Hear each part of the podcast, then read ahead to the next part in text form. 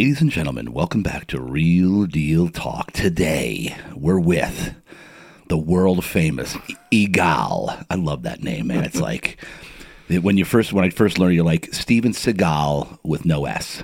I had to come up with something because when I was at the clubs in downtown, The clubs. way back in the day, I, the girls would be like, "Hey, what's your name?" I'd be like, "Egal." They'd be like, "What? Egal? What?" Like like Steven Seagal, but Egal. Oh, okay, I got it. Egal, what? oh my gosh, you weren't in the clubs, were you? I was. I was, was. uh, back in the day. Who wasn't, right? um, yeah, we were probably no. You're you're an era behind me. You're what, 42? Yeah, Yeah. wh- When were you running down downtown clubs in the in the 2000s? yeah. I was uh, start off in in the TJ, The TJ. and then uh, graduated to downtown. What, what the U two thousands, like two thousand one to two thousand? Yeah, Yeah, exactly. Because I was in the nineties. Yeah, exactly. 2001, I was 21. So Yeah, yeah, yeah, Yeah. I was exactly one decade decade ahead of you. Yeah. All right, so ladies and gentlemen, before we get in, and by the way, Gal's got um, an incredible story, and, and this is actually Morris Adato's brother. younger brother. And if yeah. you guys didn't see Morris's uh, podcast, he's the uh, owner of Cash Co. Pawn Shop in um, on University Heights. Is it University Avenue. University, okay. Which they used to be partners on. Which we're going to get into that as Yeah. to why you bra- branched off. But before we get into that, let's have a word from our sponsor, and their sponsor is me uh, or us. Real Deal Sleep, ladies and gentlemen. If you need a mattress, or if you know someone who needs a mattress, if you want to, if you love the show Real Deal Talk, then you've got to make sure you're supporting the cause here because Real Deal Sleep is flipping the bills here, right? Uh, Real Deal Sleep's covering the tab because right now this podcast does not have any form of a budget and we don't have any sponsorships officially yet. We haven't gone after them. I haven't done anything. I just want to pour my heart out for about a year, which we're almost at the one year mark, by the way. Nice. And uh, so, anyway, realdealsleep.com. If you need anything else, refer them to us. And by the way, once again, I'm going to thank you from the bottom of my heart for watching, for listening. I'm getting so much feedback on a weekly basis from uh, so many people saying that, that the show has touched them, has um, impacted them in a positive way. And I can't tell you how much I appreciate that and how much I appreciate everybody that's listening and tuning in on a regular basis. Um, if it, And on that note, if you could write a review, I keep saying this, but you know how, Egal, this day and age, like to even click a like is like a hassle for people. Yeah. But to write a review or a comment is like, oh, no, no, no, no.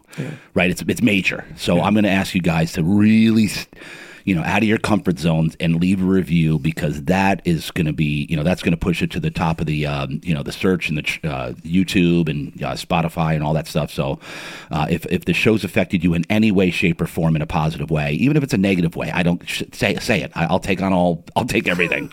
I will, um, because then we know how to what where to improve or, or where we struck a chord. Because when we strike a chord, egal, we know we're onto something, right? So anyway, um, can't thank you enough, ladies and gentlemen. Tune it in, uh, RealDealSleep.com. That's our sponsor. Make sure you uh, uh, either get in here or refer somebody. We appreciate you. All right, so no back. Go ahead. And just a testimonial, I Yeah. bought a mattress from you. That's right. And it's an epic mattress, Yep. and we sleep incredibly well. Yep. So get in here. Don't go to the stores. Come talk with Real Deal. Get in here. Make the appointment. Yes, and Yeah, uh, yeah, enjoy yeah. the incredible atmosphere and journey that you take somebody through to actually get great sleep. Yep, and and ju- and as he said that you can't just walk in here anymore. You can't come in off the you can't come in off the streets. You need to book an appointment. It- we we make you work to get in here now. Love it. And uh, one other thing on the podcast, because I'm also a podcast host, Yeah. it's not just about leaving the reviews, Yep. share it with somebody. Share, yeah, okay, yeah, You know, yeah, that's yeah. super important. Like share the podcast. If you loved it, share it with somebody else so they get what you got out of it as well.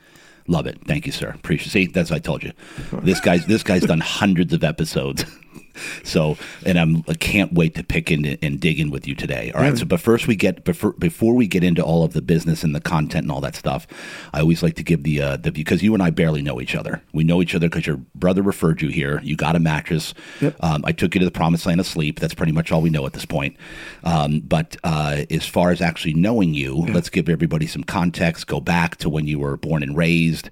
Um, give me a little bit of childhood stuff, how you got to where you're at, how you got into the the pawn business, and then where you took it from there. But let's go back. Yeah. Born in Istanbul, Turkey.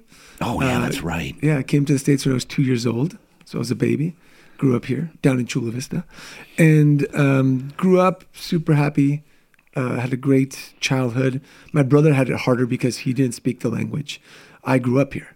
So Oh, I- yeah. Right. So I, I came in, learned the language, grew up, made a bunch of friends. Family life was good. We went through some hardships, and I remember my father, uh, my brother talked about you know him selling scissors at the swap That's meet. right, yeah, Went yeah. through some ups and downs economically, but had a really good childhood, and grew up.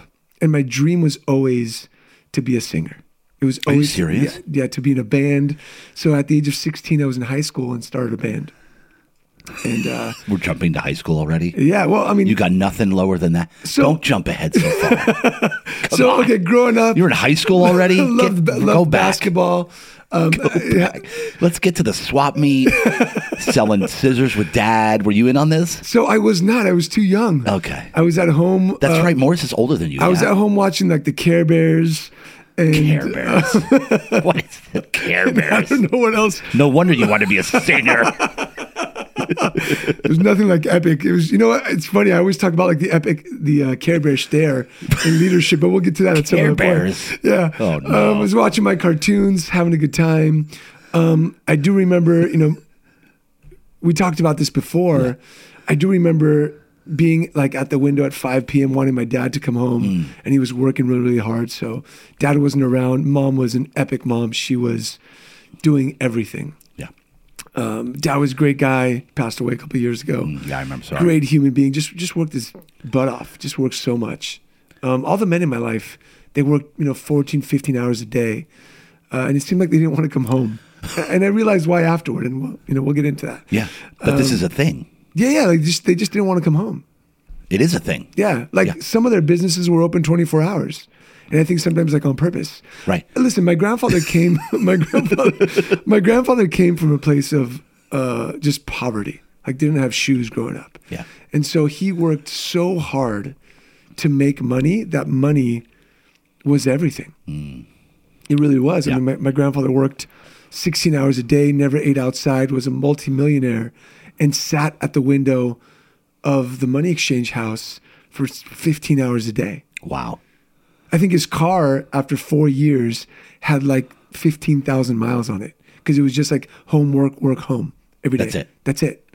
And so I think like he learned that, uh, you know, he taught that to my father, my uncles, and they came from a, a tough place, you know, being, I'm Jewish, being Jewish in Turkey in a 99.9% Muslim country Wow. you know, they just had to put their head down and work. They couldn't make noise. They couldn't speak out. They couldn't say anything. And so we came from a place of just work hard, shut your mouth, don't don't speak, don't say anything, no feelings, no emotions, and just get it done. Wow. No emotions, huh? Yeah, no, I mean, everything was like put it underneath, like you know, Yeah. pick Sweep this it under. sweep yeah, it sweep under here. Bottle it up. Yeah, and I mean, later in life, I had to go to a lot of therapy to just be able to speak, just be able to like share my thoughts. Yeah. Because you were programmed. I was programmed not to say anything. And not just because of where they came from, but because in the Jewish community, you're programmed not to share because there's a lot of judgment. Ah. And so you're just like, hey, don't don't say anything. You're the Adato. You come from the Adato family. Don't say anything. Don't talk. Let's make sure that everyone knows that we're doing great. Ah. Right. So I, I- from from a young age, I was just programmed not to say anything. I mean, the first time I went to therapy, my mom's like, well, why don't you just talk to me? And I was like, mom, 50% of my therapy is because of you. Like, like, I have to talk about you in therapy, so I can't talk to you about that, you know? And um, yeah, there was just a lot of, you know, stay quiet, don't don't share a lot of your emotions. Um, and, uh, you know, add that to like being a man, you know, just Yeah, be a man, yeah, don't cry, right, don't yeah. say. And we, you know, I'm sure that Can't show vulnerability. can't show vulnerability, any of that type of Not stuff. like you're soft or anything. Exactly. So like, you know, growing up, childhood was great. We had some days we didn't have. You know, some days I was in karate and music and, you know, whatever classes, and then I remember years where it was like nothing. Hmm. Absolutely no. They just, we just 'Cause there was no taken- money to- because there was no money, right? So they had like a clothing business went out of business. They had a restaurant went out of business. And you think about like my father's journey through entrepreneurship and business, and when he passed away, they were uber successful, but they failed a lot. Wow. And so we went through that failure with them, right? And my mom, you know, always cooked home cooked meals. There wasn't a moment where like we ate mac and cheese and beans and rice. They they did a really good job of being able to not make us feel the grunt of it. Yeah. Yeah. We didn't live in a two bedroom apartment with 18 people.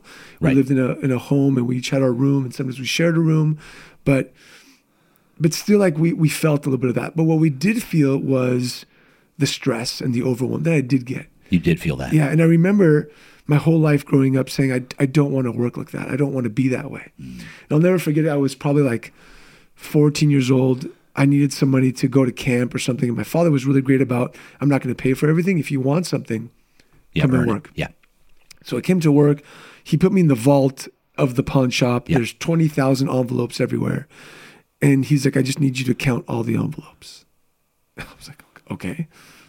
Here we go. Sat in the chair, count all the envelopes. You mean counted the Like- money in the envelopes? No, no, no. So there was jewelry in the envelope. It's a pawn shop. Oh. So there's jewelry inside of the envelopes. Got it. Okay. Right?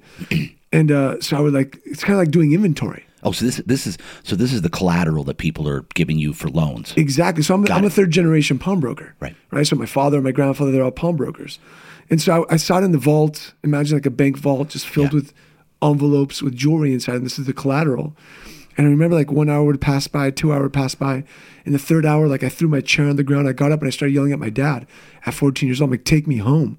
He's like, why is it? And I was like, I just don't want to be like you. Because all I thought about was how hard he worked and how he wasn't there. Yeah. And I was like, I don't, I don't want to do this. Wow.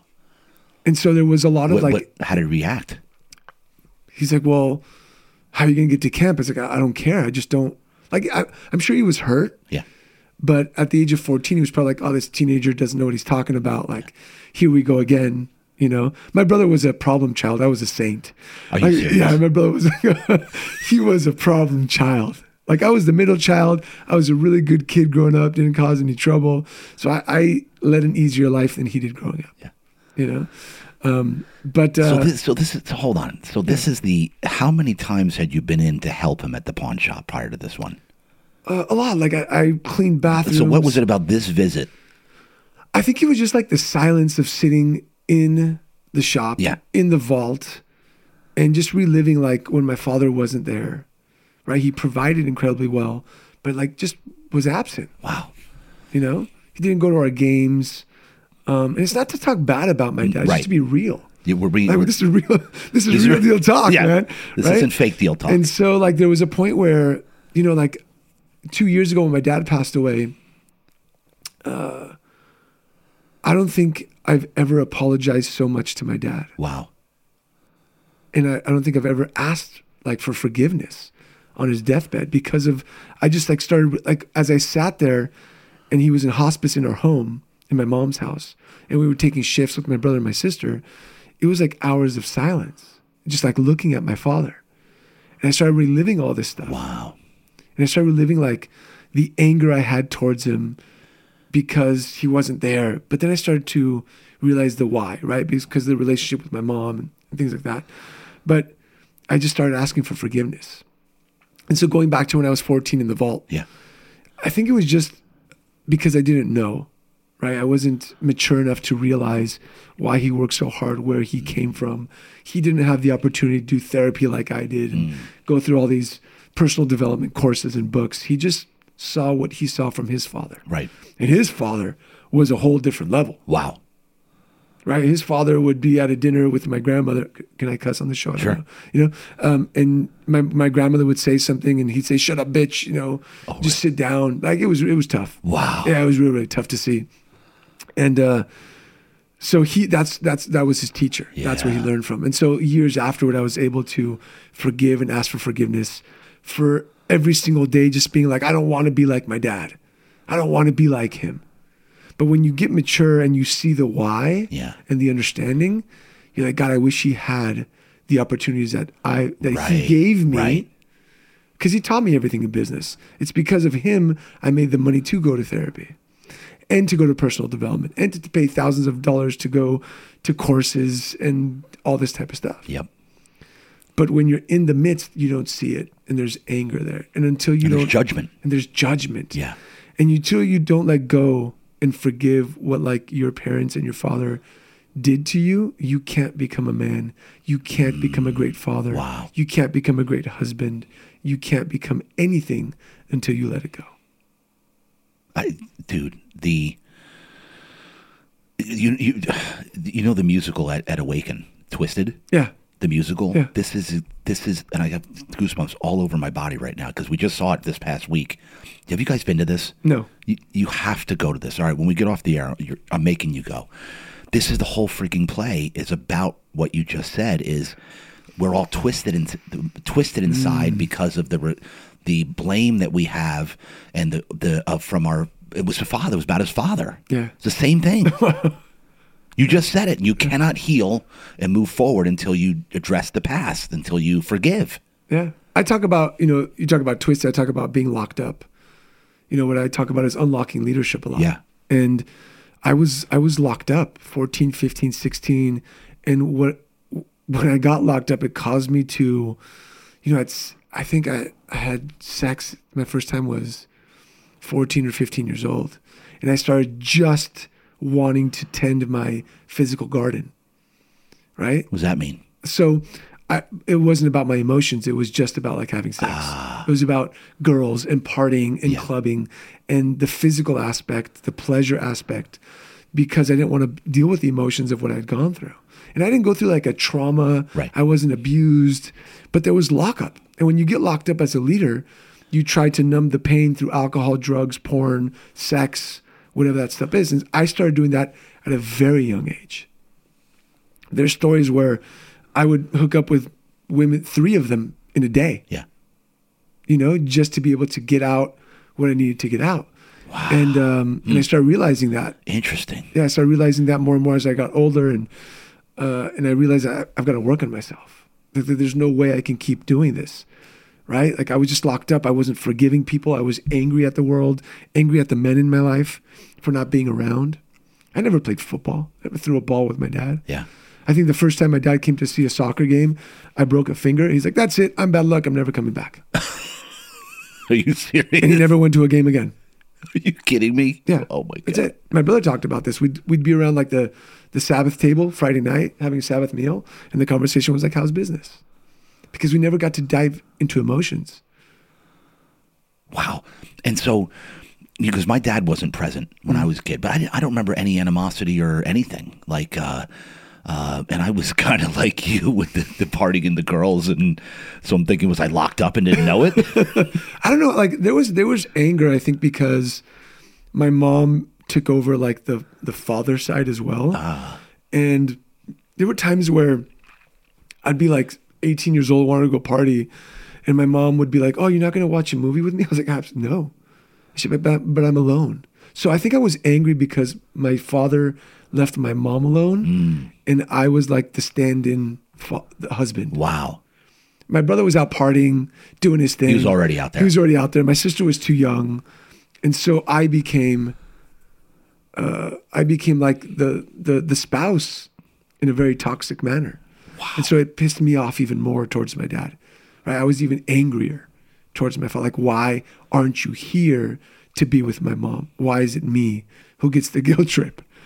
Right, I, should, I shouldn't be getting this. And how was your mom? Was she was she happy from what you saw, or No, I mean, she was she happy? I think there was happiness. yeah? But I think that there was dreams that were unfulfilled. Like she always wanted to go dancing, and my father just never took her dancing.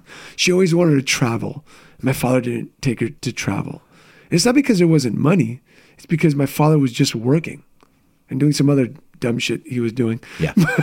but but he was just always working, right? Yeah. And so she wanted. She my mom's a very passionate woman, and when they first got married, there was passion. But again, looking back at it now, my father was extremely locked up, He was. extremely, That's right. and there was a lot of emotion that he didn't show. My father was diagnosed with Parkinson's and dementia at 59 years old. In my belief, I'm not a doctor. Zero, don't don't take this as medical devi- advice, but he held in everything so much that I believe something popped inside, and that's why he got Parkinson's because he just held it all in. Yeah, I don't think it's a coincidence. Um, Agreed. And so and so when he was on his deathbed, you this came to you to because then you were like, oh, that's when it that's when it really really came to you. Like all those years, it really wasn't his fault. Well, I mean, I had done a lot of therapy and work and leadership development beforehand. Yeah. But the culmination was my father passing away. Like sitting him, you know, seeing him in bed, um, just talking to them and he can't respond. There was a moment, brother, it, it brings me chills. We were playing like relaxing music because that's what they had told us to play. And I have like ring footage of this, which is insane. And I was like, I, I can't do this anymore. Like I'm, I'm dying inside watching him die. And so I'm like, Pops, like I held his hand and he, he couldn't move. He was just like breathing, laying down. And I put Marc Anthony's, uh, like a cumbia song, because he loved cumbia, right? And it, it was, um, and it, the song started playing. Like, Pops, just dance with me, right? Let's just let, dance together one last time. And he held my hand and he squeezed my hand and he started moving it. And I was like, oh my God. And I, and I lost it. I, I lost it, dude. I lost it because wow. I realized that my father just wanted to dance.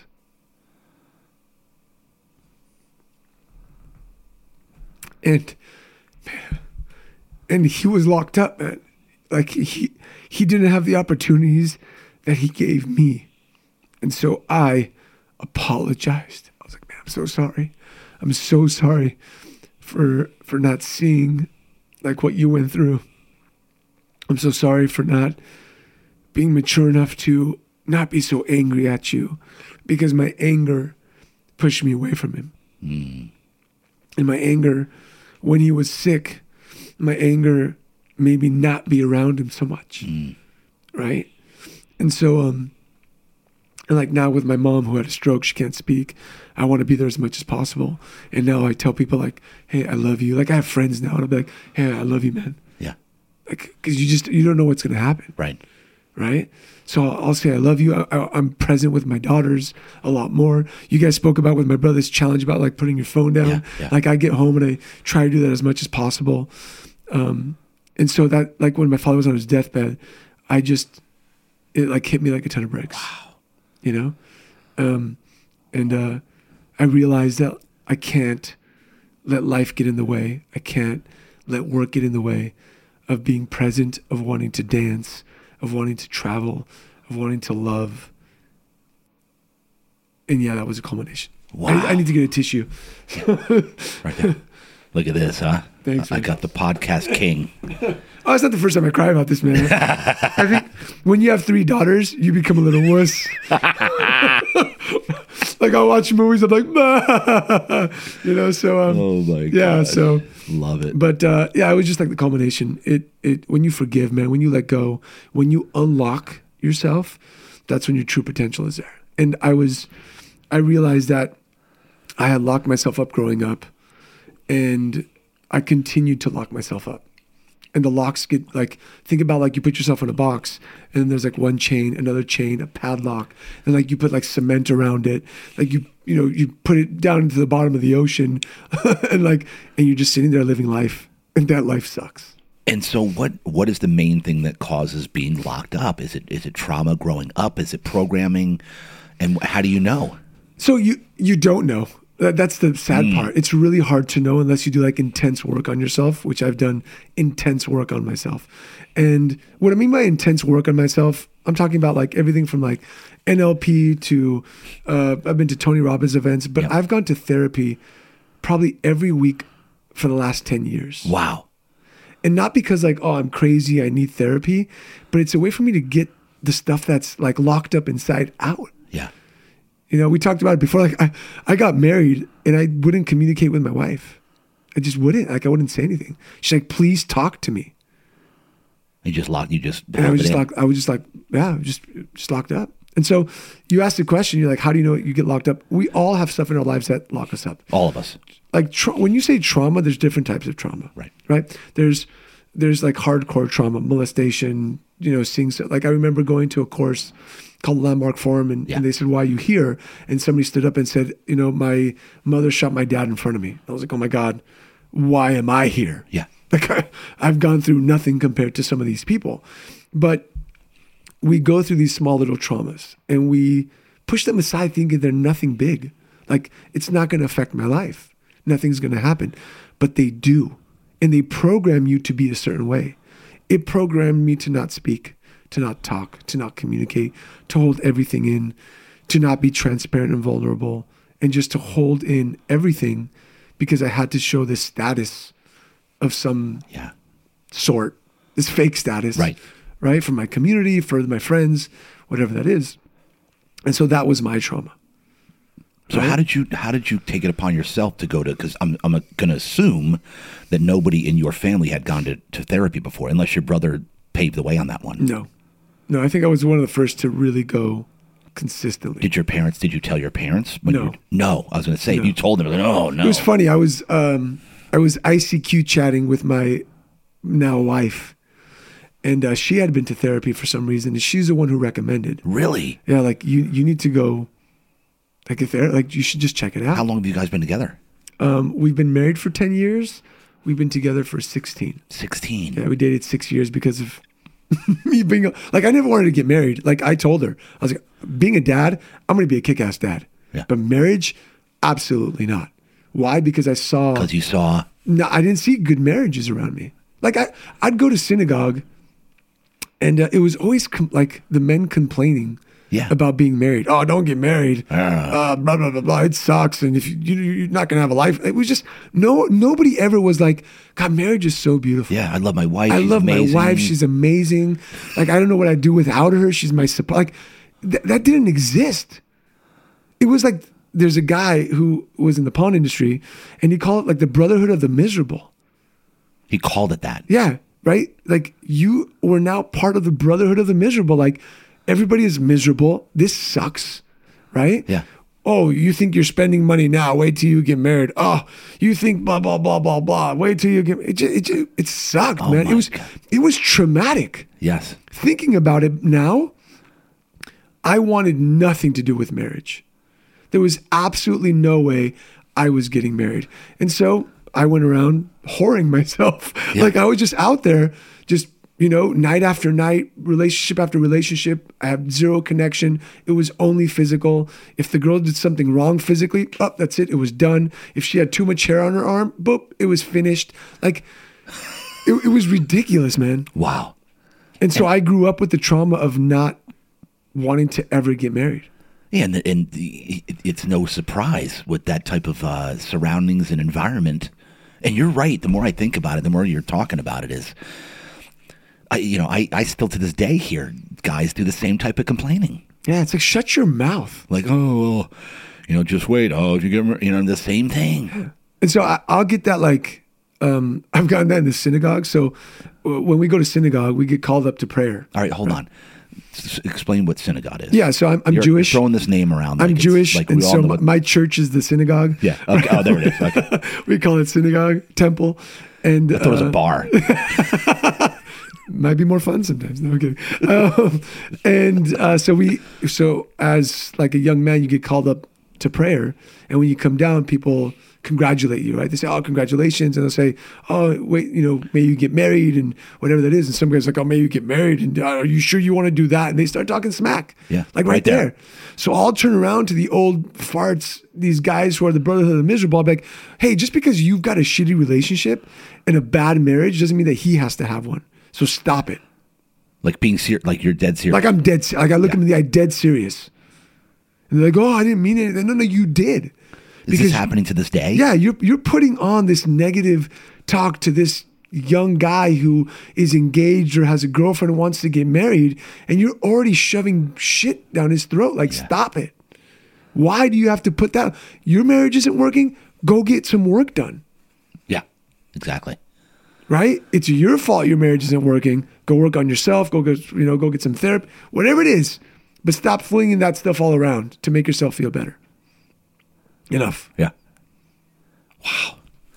All right. So so all right. So where like at uh, you said fourteen. Yeah. You were in the vault. Mm-hmm.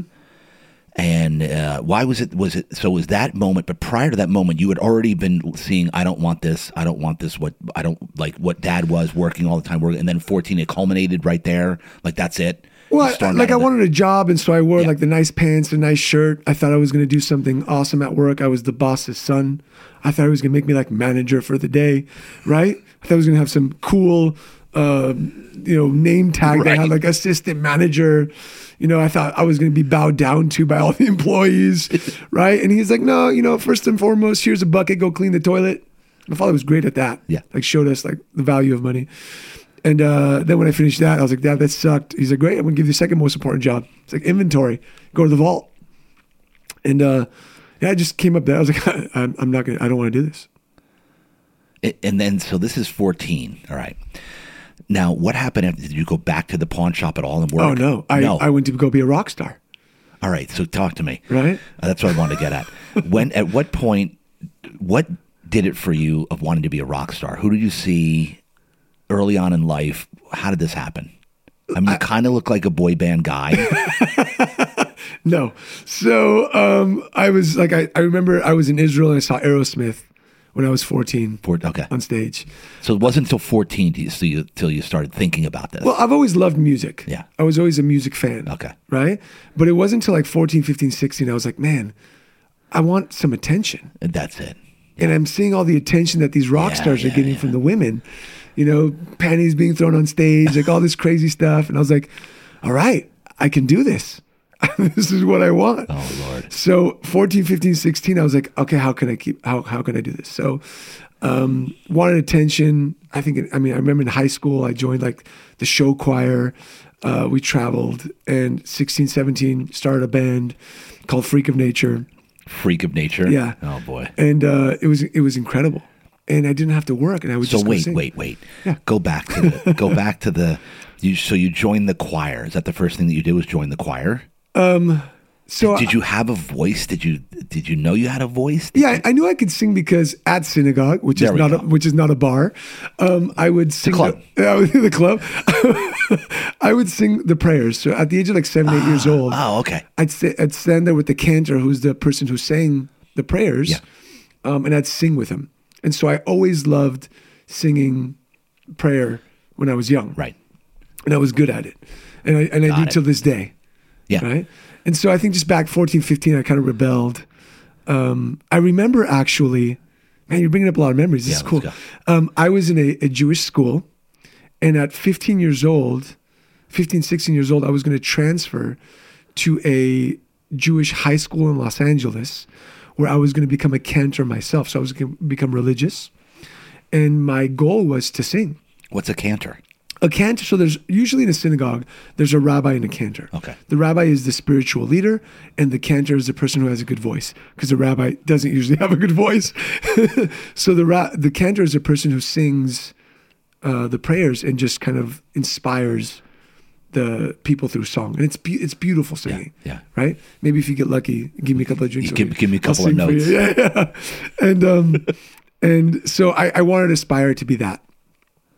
And at 14, 15 is when like my rebellion stage came out. And because I loved singing so much, I was like, oh, next closest thing, rock star. Yeah. like from like religious observant Yeah. person to like Prayers. no panties flung at Yeah. me, rock star, savage From praying. to, To to exactly. Great. And so uh, Dad was probably fired up about that. and so I uh, I went down this path of of wanting to be a rock star. Now, so the- so did the whole family go to the synagogue every weekend? so I, I was the most religious. Yeah. um, because I, I went to the Hebrew Day School and just something connected with my soul. Um, I was the most observant of my family. We're a very traditional family, Yeah. right? Morris talked about Friday nights. We didn't go football games. Right. It was like the Sabbath meal. Uh, I took it further. I was in synagogue a lot more. I prayed a lot more. I was just the synagogue's every Sunday, yeah?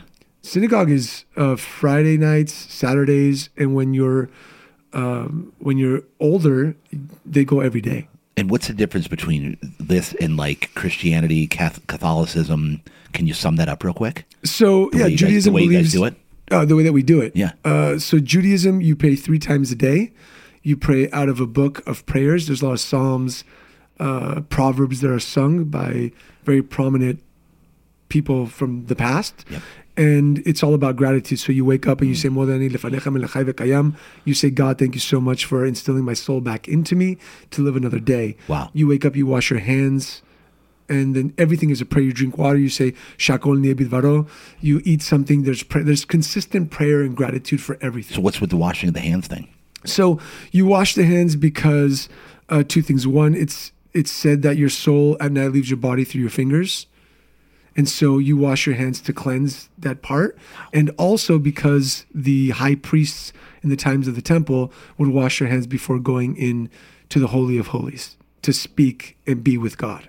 So we do that as to go into your day to be with God. So you wash your hands. And Right. so do you, to, to this day, do you every morning wake up and express Not- gratitude? Not, so I express gratitude every morning. I wake up. I say Modani Lefanech, and every day I wrap the phylacteries. Have you seen that? Like No. the, the it's so. Uh, in in the Torah, uh, it says that you should bind God to your heart and to your head, and so as Jews we have leather phylacteries which are called tefillin, and it has a box of prayer, uh, of parchment with prayer on it, and it's touching our hearts, and then one on our heads. And so every morning I wake up and I pray with God on my heart and in my head So you do this every morning, every morning. But- and you tie something right here. And I tie some. I'll show you a picture. Yeah, I tie something. no kidding. Yeah. So we do. So you wake up, you roll out of bed. Where Roll do you, out of where, bed. Where do you do this? Do you have a little prayer area? or- So so either I do it at home if I have time, or if not, when I get to work. got it. Okay. Right. So sometimes it's crazy. So you have a separate office Yeah, for doing what you do. I'll show you. Yeah. Let's see. So I, I, I've got a prayer shawl, right, that I pray with, and then Oh wow, I that's wrap. you, huh? Yeah. You look like a like a, a barbarian warrior. Or There you go. Look oh, So yeah, for me, it's it's wrapping my.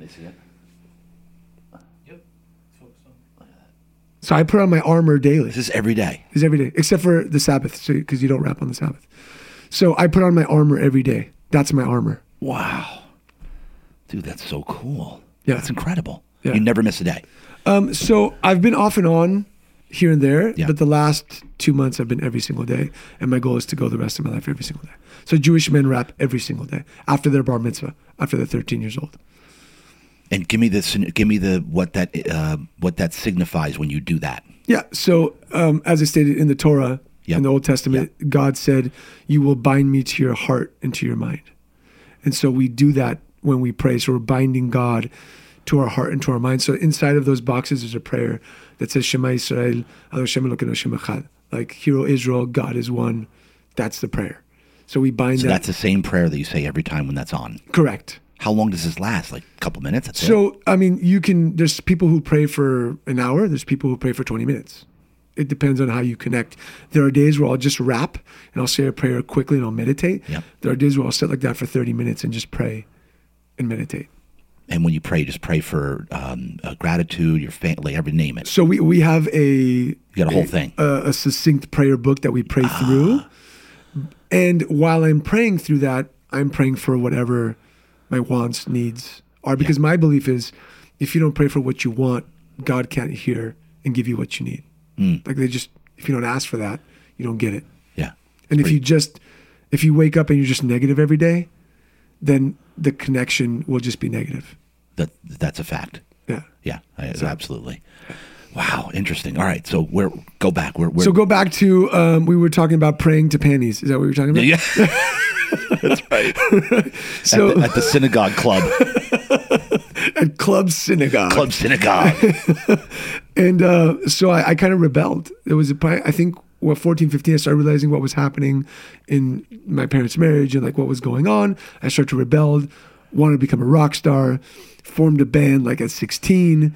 And I think we played like a high school dance, like one of those things. And we just rocked it. And I loved the attention. I love, we were a very talented group of guys. It wasn't like a crappy. How did you form this Yeah. band? Would you go around and just No, so one was my best friend Aaron, who to this day is in the music industry. Uh, his two brothers, um, Danny and Ilan. Ilan was nine years old at the time. He's a prodigy drummer who drums for Nine Inch Nails, shut up? Angels and Airwaves. No way. Uh, drums for like on a lot of records that you've probably listened to. He's a brilliant drummer. And then we got you know another guitarist, Chris, and the bass. Like we just formed the band, and um, we played, and I had the time of my life. And so my goal in life was to become a rock star. That's it. Like I found my calling. I was like, So- work, pawn shop. ah. Yeah. Like who cares? Rock star. Let's go. And so your first gig was the high school. It was like a high school dance of some sort. Or I th- no, hold on a second. It was a talent show at the high school. Yeah. which we crushed it. Right. right. And then we played like a high school dance, and then we did coffee shops. And then you know, fast forward a little bit, we we did uh, we opened Woodstock '99. We played a Warp Tour. We opened for bands like No Doubt, Weezer, What? Blink 182. No Uh, way. Yeah, here in San Diego at Soma.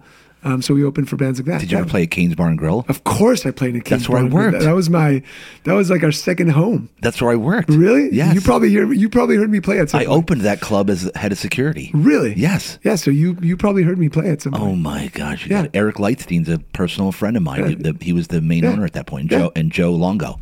Yeah. Yeah. They, so we we play there once. We played. We opened for Weezer at Canes one time. Oh my god! What? So these were early two thousands. Early. Yep.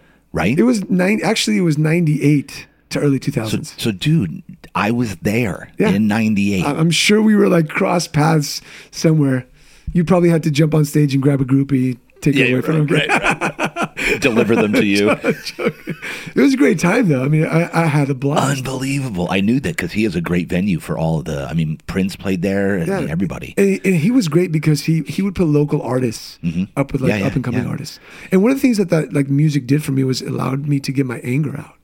Really? Yeah, So what? What? What kind of? What was your genre? Just hard rock? So we or- played like at first it was like the pop punk style, then it became like hard rock. I'll, I'll, I've got some songs I'll play Oh, them for Lord. you. Here we go. And um and then it became just like I got I got angry. I wasn't I wasn't like scream rock. I didn't like that stuff. Yeah. Like when you listen to the music, it's like how can you do this to me? I'm all alone. Like it's a lot of lyrics like that, you know. And So you were doing the writing as well? yeah, yeah.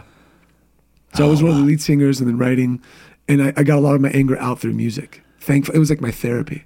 No kidding. Yeah, I was able to get on stage, scream into that microphone what I actually felt because I didn't do it anywhere else.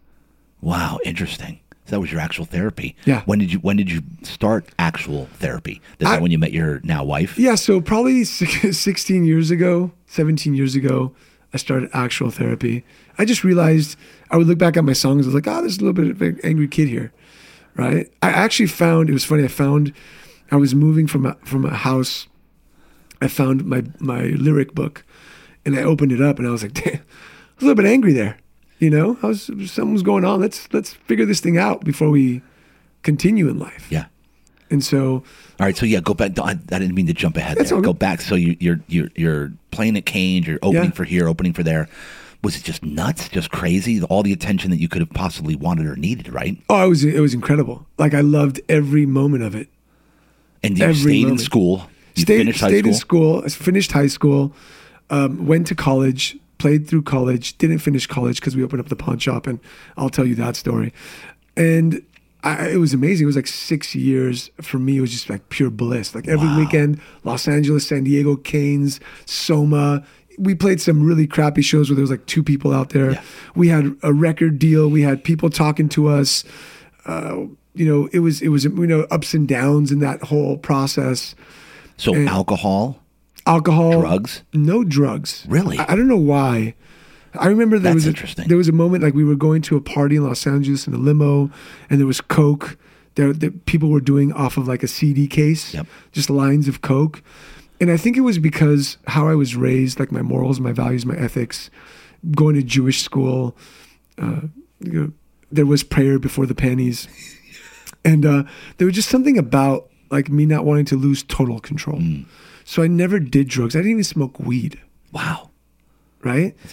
I drank, I think because it was just so normal. But there was coke, there was heroin, there was weed. And your bandmates get into it without Um, without. I, I, think maybe some of them. It wasn't like we were wasn't like, like a a good thing. group of kids, yeah. But like everybody around us was just hard. Like we'd go to parties in LA, and it was like musicians, actors, and it was like hardcore. Oh yeah. coke and Yeah. drugs and Yep. all that type of stuff. And just thankfully, thank God, like I Yeah, just didn't, dude. I didn't go down that route. Because if you guys have even touched it, it, it, It- half you would have been gone. gone. And so, I mean, one of the guys in the band did a lot of weed. We had to kick him out because of that. Oh really? Yeah, because he just, it was just, he just became dumb. Yeah. Like he was just high all day and was just dumb. Yeah, yeah. And we just couldn't do it. And we had a nine year old, remember, Yeah. in the band. So we, thankfully, I didn't go down that route. It was just a lot of No al- kidding, It was a lot of alcohol, um, a lot of like wanting attention, and there's some of that like I work on currently, like the whole attention thing, and but yeah, it was it was. And then what, what? How did that come to an end? Because you you went to college. Where'd you go to college? I went to college at San Diego State. San Diego State. Okay. Yeah, went to college at San Diego State. Actually, I started. I went to like Mesa, UCSD, SDSU. I like bounced around. I never finished college, and it, it What was year were tough. you at Mesa? Uh, Mesa was like 90, 99 probably. Okay. Yeah. Yeah. Yeah. I had I left Mesa and actually, dude, I was there. I, I think I set the all time record for Mesa for, For being there the for longest. community college. I was there seven years. It was a great school. My plaque's on the wall. they gave you a trophy. Well, I, I got out of the military, so I just got any degree to get money from the military because Yeah. they paid me the GI Bill. They just gave me a check. Yeah. So I just did anything. Gotcha. And then I finally actually did something, which was uh, X-ray technology. Okay. Which was ninety-eight to two thousand. So I was there when. Okay, so. I was there. Yeah, yeah, I was there. It's funny. Unbelievable. And uh, so I went to like UCSD, SDSU, Mesa, all those colleges, bounced around. And at some point, I think I was like 21 or 22, um, the drummer, who to this day is a prodigy, incredible, was asked to do something with a different band. Like, hey, can you play for us? For this was the nine-year-old, right? This was the, so at the moment he was like 13. Okay. 13 or 14. wow. And he just started getting asked to do a lot more stuff. And so his father's like, hey guys, this has been a wild ride. It's been great, but we're going to go down this path. And so we kind of just, nothing was going on. We were broke rock stars. Yeah. We were rock stars in our mind. Yeah. But in the pocket, we were broke. So we just kind of like disbanded. And uh, at that point, my brother, who had opened the pawn shop, he's like, "Hey man, I know you want to make some money. Why don't you just come work with me like one day a week?" And so I had this dream of like, oh, I'll work with my brother, make some money, and I'll still be a rock star. Yeah. like I'll still get the groupies. Oh, yeah. still go drink on the weekends and play music and sing and all that type of stuff. And as I started becoming poorer on the rock star side, and I just started seeing, you know, more money from my brother, he's like, hey, work another day, work another day. And then he coaxed me into working seven days a week, 14 hours a day Oh, for like a here we go. thousand bucks a month. And if you do the math, I think Thousand minim- bucks. I think I think minimum wage was like seven fifty an hour. He was paying me like two dollars and fifteen cents, right? Like he, it was like every HR rule he was breaking with me.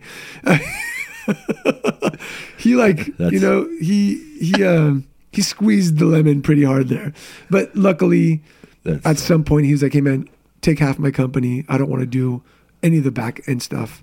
My brother's like, a, like he's great. Yeah, he's a oh, great yeah. salesman, Oh yeah, yeah. right? He Thoroughly probably he probably sold you something while he was lying in one of your Yeah, beds. thoroughly enjoyed the interaction with him, and the he let the wifey walk out. I got it, and then he gave me the whole. Sure. Listen, JD, I want you to make money. when, He's brilliant. yeah, when the pro starts out, th- that's how the pros start out by negotiating with me. JD, hmm. let me just let me just lay this out for you. I, th- I, I want you to make money, but at the same time, it's got to make sense for me. Yeah. You know, it's like here we here we go, Like Morris, what do you want? here we go. So he just said, like, listen, I'll take care of the front end. You take care of everything in the back. I don't want to touch the accounting, the marketing, the lawyers, the city. I don't want to do anything. So I went from, you know, being in the band to working seven days a week, 14 hours a day. Yeah. I went to doing exactly what I didn't want to do, Oh boy. what I promised myself that I would never do. Right? Yep. But I was, I got the taste of money. Yeah. It felt good. Yeah. Right? And I got to hang out with my brother, who's an epic human being. He is. and uh, we started growing the pawn shop and my rock star days fizzled away Yep. i went back to uh, i gave up the panties went back to the prayers i went back to temple to, to pray Back for, to the club for, for forgiveness for all the years of sin. And uh, um, and we started building this incredible company together. And we worked our, our butts off. And you know he he really gave me an opportunity to to build something to grow with him. And and it was tough man. Like it, it- there was you know i remember my brother you know he had a baby he was exhausted he'd sleep on a couch i'd work the front counter we'd go back and forth we wouldn't have any money you know we'd go to our dad and be like hey can you just give us a quick loan so we can buy some merchandise we were in a tiny 800 square foot location with bars on the window it, it was it was tough it was Yeah. it was a good time but it was tough Right. And we started growing the company, started hiring some people, and started, you know, expand. It was funny because we we had like this 800 square foot storefront that had apartments in the back. So little by little, we started taking over the apartments, so we can store the collateral. Yeah. and have like an office and something, right? But looking back at you know building that business with my brother was some of the best moments in my life because we we just hung out all day long. Uh, it's one of the things I miss about not working with him today. But we, we learned together, we grew together, we made the stupidest mistakes together, we lost money together, we made money together. Um, Did you always did you always get along with him, or did you did you ever butt heads? I mean, we, we were very yin and yang. Like my brother's like the hustler, the the sales guy. You know, somebody walked into the store, it was like, "Hey, Morris, you go take care of that guy." I was always in the back, you know, doing the accounting. You know, Yeah. If a sale got tough, I'd be like, "Bro, get over here," and he'd like close it. Listen, listen. You know, I I, I want you to Yeah, get this chain. to- yeah, I want- but I it's really got to make sense. Yeah, yeah, yeah. so, and he was great at it, man. And he trained everybody in sales. You know, he calls me today sometimes. He's like, dude, you know, that video, you got to sell more. What are you doing? You know, so uh, it was just, it, it was a yin and yang. It was awesome. Sometimes we butted heads, we disagreed, but there was always love and admiration and respect. And there was never like hardcore fighting. Uh, you know, my, my father, my uncles, and my grandfather, they they like fought to the death. Like they didn't speak Like, to each other. There was a time where like my my dad tackled my grandfather and almost punched. Like it was it was bad. And so we learned like what we didn't want. yeah. Right? We learned what we didn't want. And What did your dad think of the rock star days? I think he kind of wanted to live through me a little bit, right? Like he's like, oh, because he was a great singer. My He father had an epic voice. Wow. Epic voice. But he also was like, you go, like, how are you gonna make money? Like, I'm gonna be a rock star, Dad. Like, you know, I can do this. And he he always supported it, but was was a little bit iffy about it. Yeah. It was like a half-assed support, like, oh, uh, have fun at your show, but what are you gonna do for work? Yeah. You know what I mean? Yeah. So, so, you know, Morris and I started growing the pawn shop, and uh, we were we were broke, man. Had no money for marketing, so started like this guerrilla marketing, going onto the streets and doing some cool stuff. The great thing about my father was he is my all-time teacher because he taught me what to do and what not to do Right. right? And so we would see and be like, hey, let's not do that because that's what like our father, uncle, and grandfather did. We don't want to do it that Yeah. way. And we always had an open relationship with my with my brother. We knew exactly who had what role, who was doing what. We went through, so we went through some really tough times together. Um, you know, I paid myself a lot less to pay him more because he had kids and I was single. Which, by the way, I'll, I'll, I'll break in real quick. Anybody who's been in business for any period of time at all, like at all, you're going to go through stuff. Oh yeah, You're going to be down. You're going to lose money. You're going to have no money, right? yeah. It's inevitable. I think the the biggest blessing I got about working with my brother is that we shared a lot with each other. Yeah. So I had somebody to be transparent and vulnerable with. And if you don't have that, you're on this island all by yourself, SOS signaling with nobody to listen. And that's the toughest mm. Journey for an entrepreneur business owner. 100%, bro. 100%. Because you don't walk up to people like, man, I had a really, really crappy day. I sold nothing. Yeah, no. It's, it's tough. Yeah, you got it. My mom has been since being an entrepreneur for 18 years. Uh-huh. I don't bring this stuff to the wife, or I don't bring it into the home. The Yeah. stress that I go that I'm under. Like if we have a crappy day, crappy week, crappy month, whatever it is, we're down and out. We're about to go under. Yeah. you know that. Yeah. And I just, I, you just said it. You have to be able to talk to somebody about it. Yeah, so, like somebody. And I had the Somebody. gift. I had the gift of having my brother, who is an incredible communicator and listens incredibly well, and we were like each other's therapists. We had you know office chairs side by side. We worked at the counter. You know, I call it. We were humping the counter. you know, for hours upon hours, just sitting at the counter waiting for people to walk in, so we would talk and we would give each other advice and we'd you know smack each other on the head be like you're an idiot and it was it was a blessing it was incredible and i got to be with my brother every single day i think we did like 16 years Wow. No kidding. yeah That long. yeah So we we had the business 16 years. And so, what age when you were in there? You got in there about 20, Like 22 years old, 21, 20. He opened it when I was like 21. I jumped in at 22. How much older is he than you? Six years. Six years. Yeah. And so then, if I'm doing the math correctly, that's about when you met your now wife. Okay, so great no, story. No, no, no, No, no, no. no. Further. So, further, yeah, it was Yeah, it was further yeah, along. So I came into the pawn shop. Uh, I was making you know two thousand bucks a month, which was a lot of money back then for all my friends. So I was partying, still trying to get the panties, and uh, I, I started partying really hard. Then we started getting employees in. We started getting a team, and so I didn't have to work Sundays anymore. I didn't have to work weekend. I mean, we were working seven days a week, Yeah. fourteen hours a day Right. we, we were working a lot. So I took a, a Sunday off, a Saturday off here and there, and would go party and would go have fun. Then I met my wife and was working, and I was still busy. I was still working super hard after I got married. And about seven months into my marriage, my wife, I come home. The marriage or meeting her No, seven months after my marriage. after marriage. Yeah, Okay. I'm, I'm fast forwarding because Why are we fast forwarding? I'll tell I'll tell you why. Okay.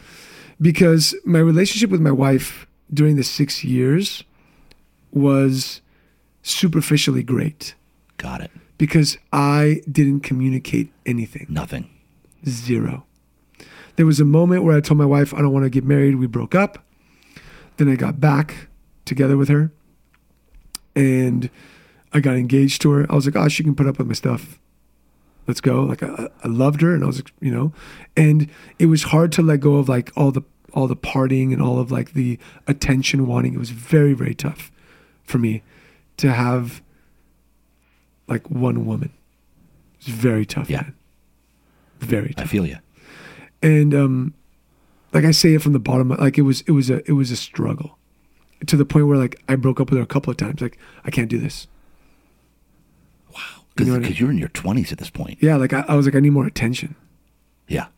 and it was ridiculous because i didn't i didn't have the internal fortitude or the conviction to be able to just love and respect myself That's Because- what. that's what it was That's what it was. Yeah. And so I was just consistently looking for attention elsewhere. And if my wife or my girlfriend at the time was my wife didn't give it to me, I, I, lost my shit. I mean, I went skydiving one day because I was so anxious. Like it was, it, like I just needed to do something to feel alive. So I went skydiving. I called him like, "Hey, I'm skydiving." I called my brother. I'm like, "Hey, man, if I die, like you just get everything. Why don't we have nothing in writing? If you want to record this, like." He's like, you're just skydiving, bro. Shut up. Like, you're gonna have a blast. like, like I, I was just, it was, it was, it got really, really bad because what happened was I wanted all this attention. I had, I had like all this, all this, this lockup, this damage. And then I had one woman and I wasn't used to that shit. Wow. And so it drove me fucking nuts. No kidding. And so in came drinking, in came porn addiction, in came like like it was just it got it got rough. It got really, really bad. Right? And the reason why I fast forward because I did absolutely nothing about it. Nothing. Nothing zero. I went to my marriage that way. I mean, I got married and the week after I sat there cry, I'll never forget this. We moved into like a little a, a house in East Lake and she was at work or something and I just sat there like crying. I'm like, "What the fuck did I do?" Wow. Like, why did I do this? Like, now I got to take care of somebody. I have to think about somebody else's feelings. I was like, man, I made the biggest mistake of my life. I was this close to just be like, hey, we should, like, before there's kids or anything, like, we should, we should just finish this thing. Wow. You know, did, and- she, did she know you felt like this way? Well, I, I she saw it because at month seven, I came home from work. I was still working 14 hours a day, Yeah. six days a week, not paying attention to her. Just I've got to make the money. Got I essentially turned into my dad Or these guys you were talking about. or these about? guys, all the guys in my life. Yeah. And, And- that promise I made myself in the vault, I did exactly that. So seven months into the marriage, Thursday night, walk in. Uh, there's dinner on the table, and I'm like, "Hey, babe, are we gonna have dinner?" She's like, "You go ahead and eat without me. I'll be right there." So I start like you know shoveling food in my mouth, and she comes in and she like I can just tell she was crying. And I'm like, "Babe, what's going on?" She's like, "Don't worry about it. You eat your dinner." And I took another bite, and I had been only married seven months. I'm like, I, you know, I've only been married seven months. This is not a good sign. I shouldn't keep shoveling food in my mouth. Like I, and so I put my fork down. I'm like, babe, like, what's going on? She's like, I didn't want to say this right now, but I'm sick and tired of this. She's like, I didn't get married to be alone. I was like, what do you what do you mean I didn't get married to be alone? Like, nice house, nice car, we go on vacations, you know, once in a while. I'm like, what, what are you talking about? Like, how can you do this? What are you saying? I'm not like. She's like, you you come home, you fall asleep on the couch. We barely have sex. You don't share anything with me. You're stressed out. I was like 30 or 40 pounds overweight. She's like, I'm not happy. I didn't get married for this. She's like, go figure yourself out. Go do it. If not, like, we're done. Like, I'm, dude, seven months into my marriage, my wife is already like, if you don't go figure yourself out, we're finished. You know? Yeah. I had seen like all of these relationships in my life. They were miserable, but they stayed together. They stayed together right? without working on themselves. Without working on them. Like, what do you mean I got to work on myself? That's not what I saw. Nobody worked on themselves. They just dealt with it. They just settled. They just settled. And she's like, I'm absolutely not going to settle. I did not get married to be alone. So I went to the bathroom, looked at myself in the mirror, washed my face a little bit. Um, and at that moment, JD, I just said, like, dude, you're such a fucking liar. You're lying to yourself. He's like, look at, I, I, like, I, I started talking to myself. I'm like, look at yourself. You're 40 pounds overweight. You haven't had sex with your wife in like two months. You're pretending to be okay at work. Right? And now you're going to get angry because she's calling you out? Like, shut up. Like, do something. So I came out. I said, you know what? You're right. And I'm going to, I'm going to do something about this. And it's really funny because Wow. at the age of like 22 now more memories are coming up i was part of like i was part of a, a jewish youth organization a Jew, jewish youth leadership organization and at 21 i was a youth d- leadership development director i was in charge of instilling leadership into these 16 year olds who were going to be youth. counselors right of this movement and i had locked all that stuff up I brought nothing of that with me into work or into my marriage. I just shoved it in a corner somewhere. Right? So when she said that to me, I was like, okay, it's time to get to work. I said, listen, I promise you I'm going to make a shift. I just need some time. Doubling down on therapy. Had you been going to therapy at this point? I had been go I had been you know what's funny? I had been bullshitting my therapist.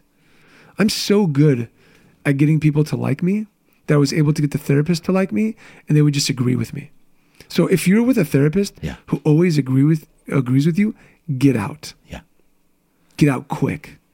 Cuz human I don't care therapist, psychologist, psychiatrist, human nature wants us to like each other. That's right.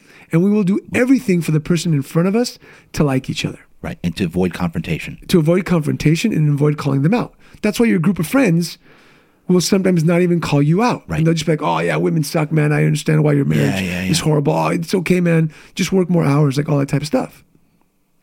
Because they won't call you out. So my therapist started just being cool with me. So I was able to BS it. It was easy. So I came into therapy. I got attention. It was great. It was awesome Yeah. Yeah. right? So, switched therapists. Um, started doubling down on my leadership development.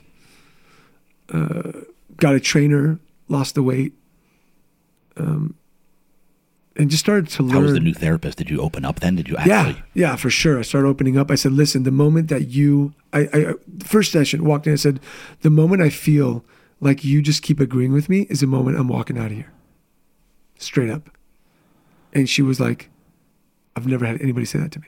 I'm like, I, I, you just can't agree. Agree with me sometimes, Yeah. but you got to call me out on my BS. If you don't, what's the point of me sitting here paying you every time? Just to get a pat on the back? That's stupid. Yeah. Like, that's not work. So I started digging deep and I went to landmark forums and Tony Robbins and leadership development and NLP courses. And I just started like really, really diving deep into myself. And I started creating like this leadership framework because my belief is, and I started realizing at that moment that as leaders, you're going to get locked up many times in your life. Yep. When you got married, you got locked up in a way. Even though it might have been the most joyous occasion when you had a kid, man, lack of sleep, that will lock you up hardcore. Right? Yeah. My father being diagnosed with Parkinson's and dementia. My wife saying this. Uh, my mom having a stroke. Uh, my wife, my father passing away. My wife, baby number two, went through something called hyperemesis gravidarum. She was in bed for seven and a half months. I didn't speak to my wife. I walked in twice a day. Do you want a quesadilla or a tamale for breakfast? Because that's all she can pass because she was puking 10 times a day. We were going to the hospital. IV. It's a horrible situation. If you are going through uh, hyperemesis gravidarum, or if you're going through IVF, because we had IVF babies, please do not keep it in. Please share. Please do not just hold all this stuff in because it will make your life miserable. And it happened. Wow. Couldn't I've have never, kids. I've never even heard of that. Yeah, so we couldn't have kids. Went to a doctor, right? Doctor said you can't have kids naturally. Go through IVF. So every day for two months, I'm like shooting up my wife with these hormones because I, as a man who was brought into this world to procreate, couldn't even do that. Got locked up. Right? I, I didn't feel like a man. I don't know if I wasted it all before Yeah, or yeah. like what happened, but I just I didn't feel like a man.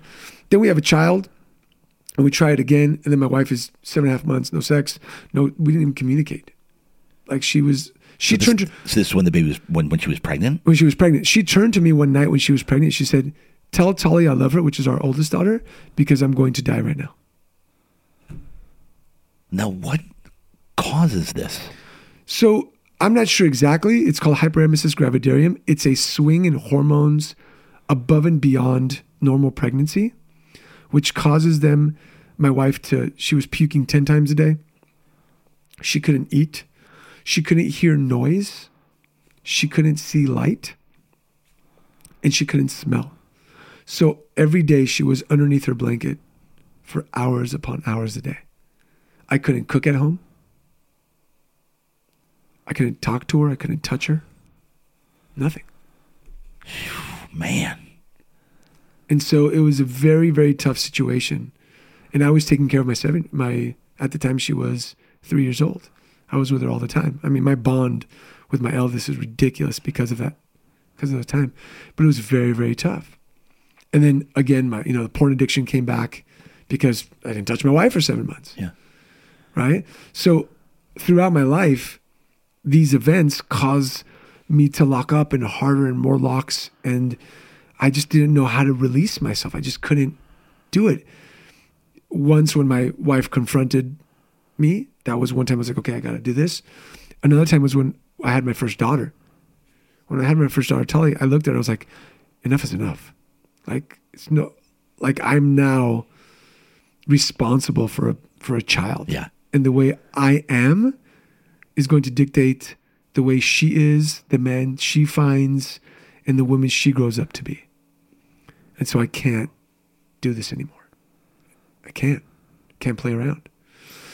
And so, you know, there's it's funny because things happen in your life Yeah. for a reason. Sometimes you don't see Totally. them. But I, I they were like loud and clear to me. Loud and clear. And so, okay, so how did you get through this? The the what the birth of the baby came.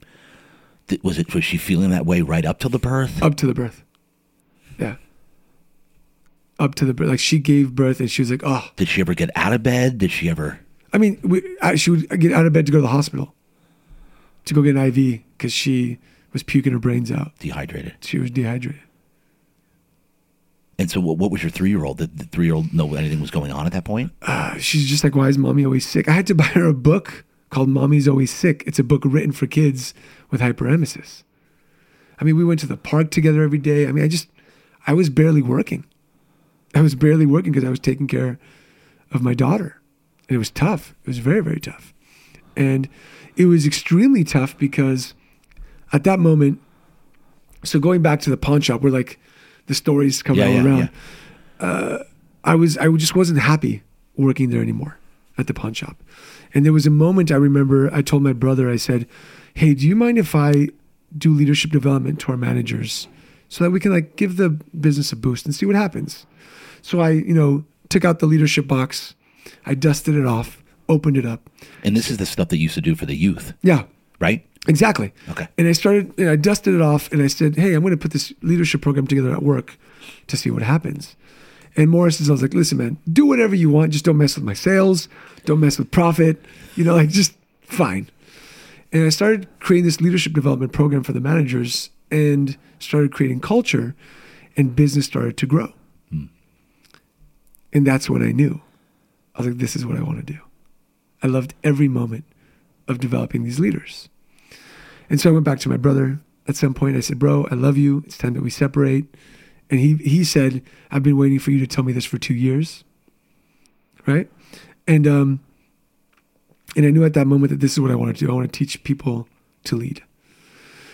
So separated with my brother. My wife goes through this hyperemesis gravidarium. I get locked up. And uh and that's when I realized that these tools that I shoved away in the closet were meant for me at this point in my life. Right. So I took those tools out and I started to organize them. Because there's a big difference between internal and external leadership. External leadership teaches you how to have meetings, how to hire fire, how to give feedback, how to communicate. Internal leadership deals with having clarity with yourself, how to be courageous, how to have commitment, how to be consistent. And I had forgotten all that stuff because of all of these traumatic events that happened in my life. I just shoved it all away.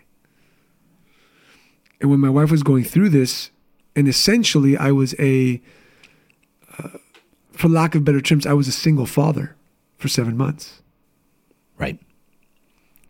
I had to step up my game in a way that I had never been challenged before. Because now I didn't have my brother's support at work where I can just leave. I was working in my own business. I was taking care of a three year old. I was taking care of my wife who had hyperemesis gravidarium. Yes, we had family, but I was in charge. I was to lead the charge. And before that, it was kind of like wishy washy leadership, wishy washy what was going on. Yep. And that was the moment it was like, okay, enough is enough, Egal. Let's lead. Let's go. Because I was with my daughter every day. I couldn't revert back to porn. I couldn't revert back to drinking. I couldn't revert, revert back to the panties, Yeah. which is what I think happens when we get in these uh, moments of stress, overwhelm, and turmoil. You want to revert back to being numb Right. and what helped you before. And there was absolutely no way I can do that.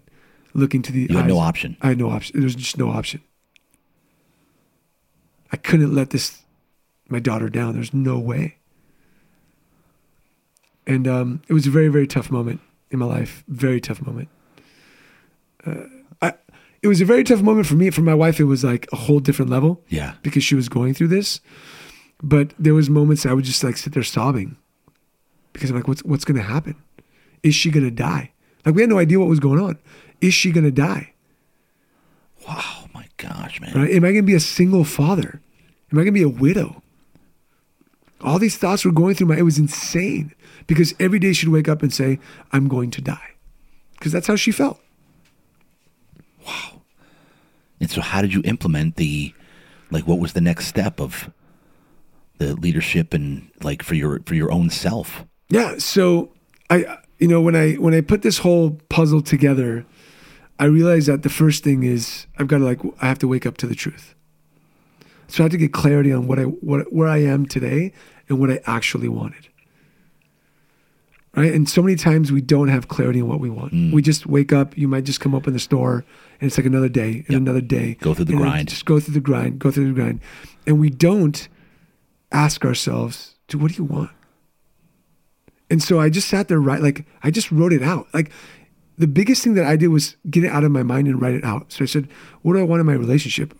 At that moment was like, I want my wife to survive this thing. And just like my wife, when she said I didn't get married to be alone, I also said I want to have a, I want to have an epic wife. I want to have great sex, passion, commitment, respect. I want all that stuff. And so I just wrote down like, what, what is it that I want? And what do I want? Who do I need to become so that my daughter looks up Hmm. to me during this time? And so, what commitments do I need to make? And what commitments do I have to hold?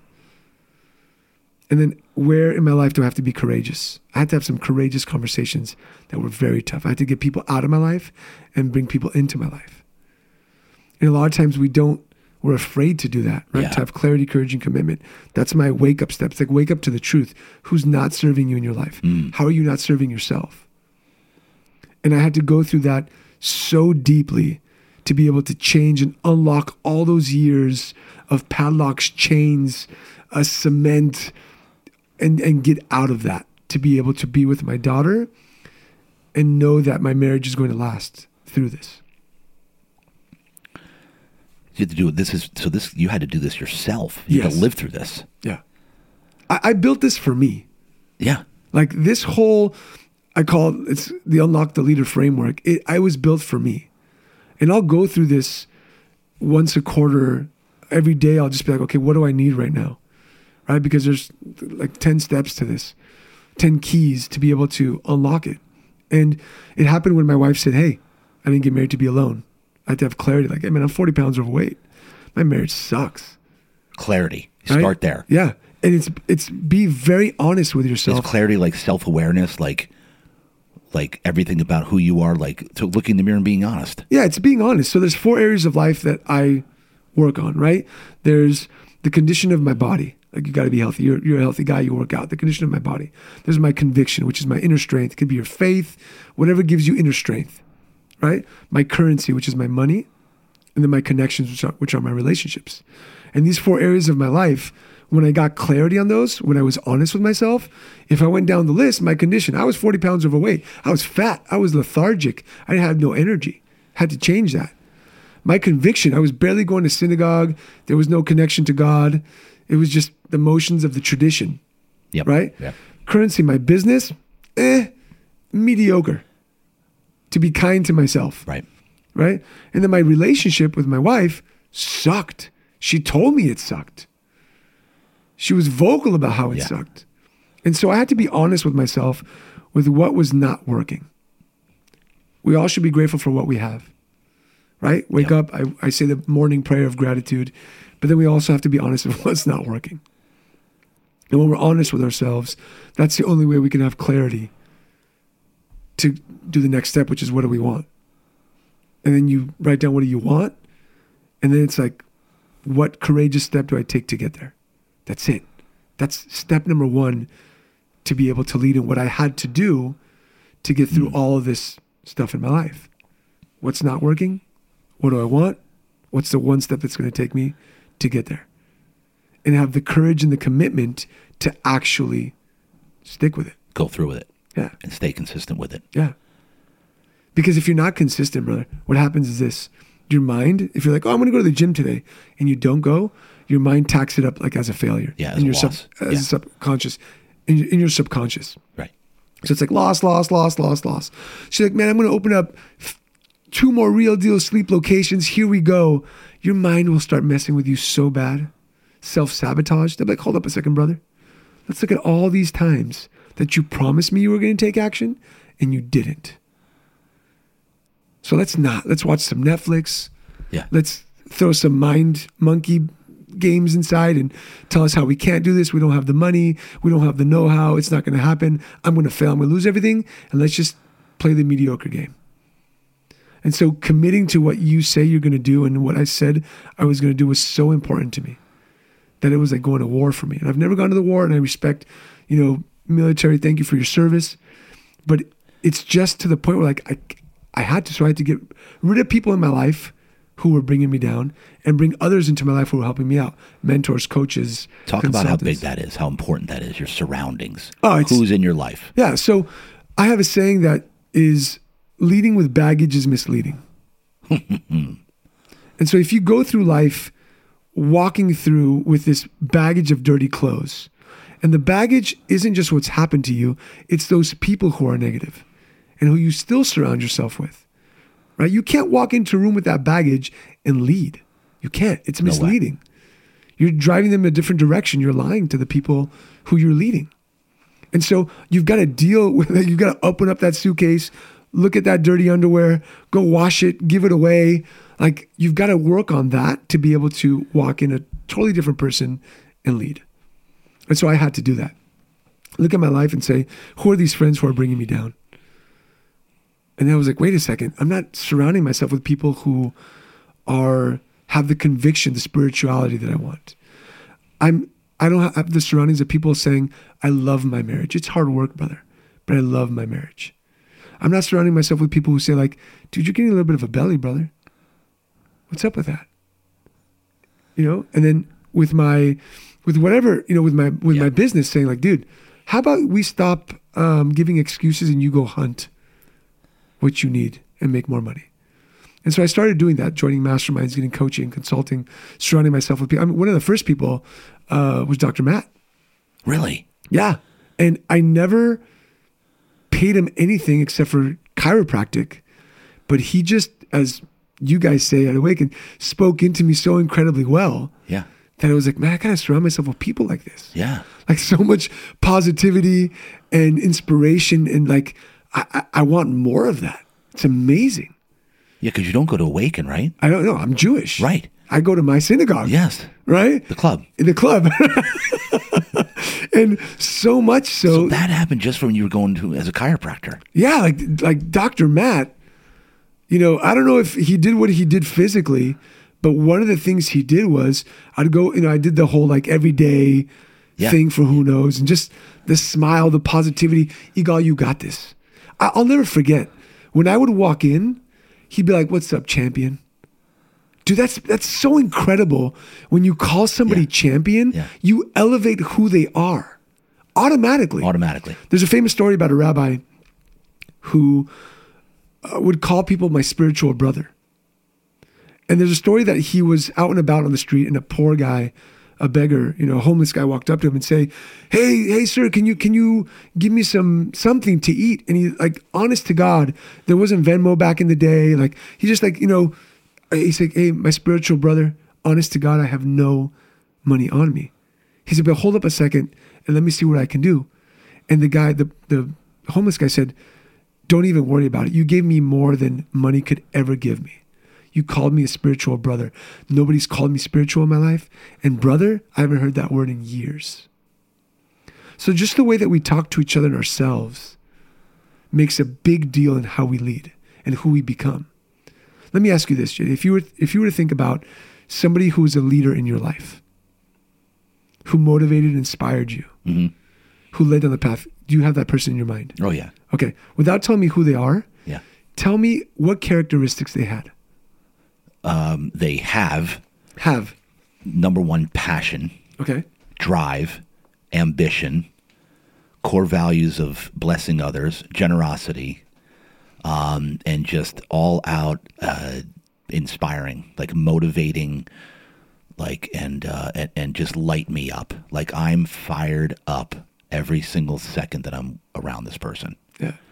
So I give Fired speeches. up. I give keynote speeches around the nation, and I ask this question. I have a whiteboard, and I write down what are the characteristics, like you know, shout them out, of somebody who's motivated, inspired, and led you Yeah. to where you are today, and they're very similar. Yeah.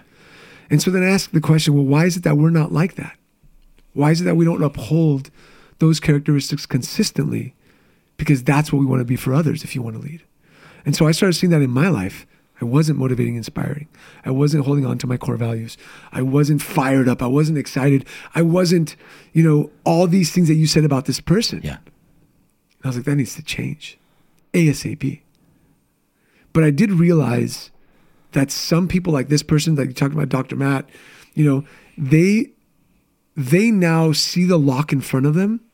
They take out the keychain and they unlock whatever they need to so quickly you never realize it. They become ninjas at unlocking the leader. And so for me in my life, when everything comes up, that's what I'm working towards. Things are going to happen to me. There's going to be other traumas, other things that are going to mess me up. You know, my daughters are young. They're going to, everyone's like, oh, at some point they're going to hate you. You know, I'm going to have to deal with like, I hear that all the time. right here. I'm like, that's my goal is to not have that happen.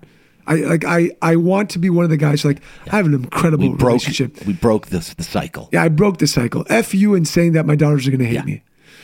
You know, I don't want that. But I've got to become a, a different person inside for that to happen. And so going back to the pawn shop and leaving the pawn shop, it was all about how do I lead my life so that I don't become like the guys around me. I take the good and the bad, I transform it. And make no mistakes, I've made some I've made some mistakes in my life. I'm gonna fall on my face. It's gonna happen. You know, I'll be transparent. I'll talk about my addictions, my skeletons in my closet, all that type of stuff. But that's the goal is how do I lead my family, my community, the people around me so that they can be okay to be able to be transparent and open as well. and we're going to keep flowing on this leadership thing but i want i want to break in real quick and make sure that we you know this and the listeners and watchers you know why like how you got here into this room. It's because of dr matt. Yeah. did you know this? No. yeah. Because i started a business people told me about him for years and him about me for years back and forth. You need to know meet you need to do meet jd you need to meet matt. You need to meet for two to three years we heard about each other that people that knew us mutually said you guys need to do something together. Wow. So then I started. Uh, we finally somebody did the final nudge, and I went in there and we started a business collaboration because he's a mile down the road. We had Yep. no idea. We have the same color scheme, black and red, same type of showroom, music playing everywhere. The energy b- exploded, and we started sending our clients to each other. Nice. Right? And guess who one of those clients was? Morris. Morris, your brother. Yeah. That's how we met, and how you're here is because indirectly through Dr. Matt. Oh, incredible. So I can't believe you mentioned his name. I can't wait to tell him. I was I was literally with him yesterday. Really? and he was pumping me up, Yeah. telling me I was a legend, it's it's like telling me I'm a world changer. Yeah. He said, "You're a world changer, JD. When you're up in heaven, there's going to be an uh, the stand the the the whole what do they call it the bleachers. I'm going to be lining up, and you're going to see all the thousands of people that you affected and impacted. And this is what he said to me yesterday. Yeah. Let, let me tell you something about Dr. Matt real quick. Go ahead. He's a pastor of a church. Yeah, I'm Jewish. I'm very steadfast in my faith, right? I've had a lot of Christian friends try to do the come come to church and convert me. I'm like, brother, I love you, I appreciate you, I respect you, but I'm a Jew. Dr. Matt, when he found out I was doing the tribesman idea years ago, he said, uh, Egal, I'm not trying to convert you. I want you to come to this emerge mm. event that we do, right? And I was like, Dr. Matt, brother, you know, I'm not going to get converted. He's like, just shut your mouth, show up, leave when you want, do whatever. And I showed up for four hours at an emerge event, and it was mind blowing. Mm-hmm. So much so that my vision is to create what they've created Yeah. in the Jewish men's world. So somehow, inadvertently, Dr. Matt has a connection to a movement that I'm building for Jewish men. Wow. To become better leaders in their homes, in their communities, and for their families. And so, like when we talk about leadership, when you talk about like somebody like Dr. Matt, and there's other people in your life probably, and, and in my life, you make such a big difference when you lead. You make such a big difference when you connect with somebody and believe in them. And I'll tell you a quick story that it can change the world. yes, I was a counselor at this youth organization. I was 16 years old. I was a little rugrat. I didn't know my head from my ass at the time, right? And there was this kid who came to a camp from Mexico City. And this camp is world famous. Jewish camp because they go to SeaWorld and Disneyland and Legoland and like all the major attractions, right? Magic Mountain. Six year old comes in. Uh, he was seven years old at the time. And he had this Gap hat on this blue Gap hat, white letters, and we went to Disneyland and we go on the ride and whoop, the Gap hat flies off. Starts having a meltdown. He call my hat, please, my hat, please give me my hat. I beg you, please get my hat. I'm like, dude, like it's it's in the middle of like the Matterhorn. Like, Yeah. what do you want me to do? Meltdown, like on the floor, crying, screaming. So 16 year old me has to wake, walk up to the eight year old ride conductor, who's the guy that says, please keep your hands inside the ride. Yeah. You know, he presses the button. That's his job. I said, I'm really sorry. I got to get this hat. He has to stop the whole Matterhorn, get the engineers out to do whatever they need to do to get this Gap hat. We go to Magic Mountain. What happens in Magic Mountain?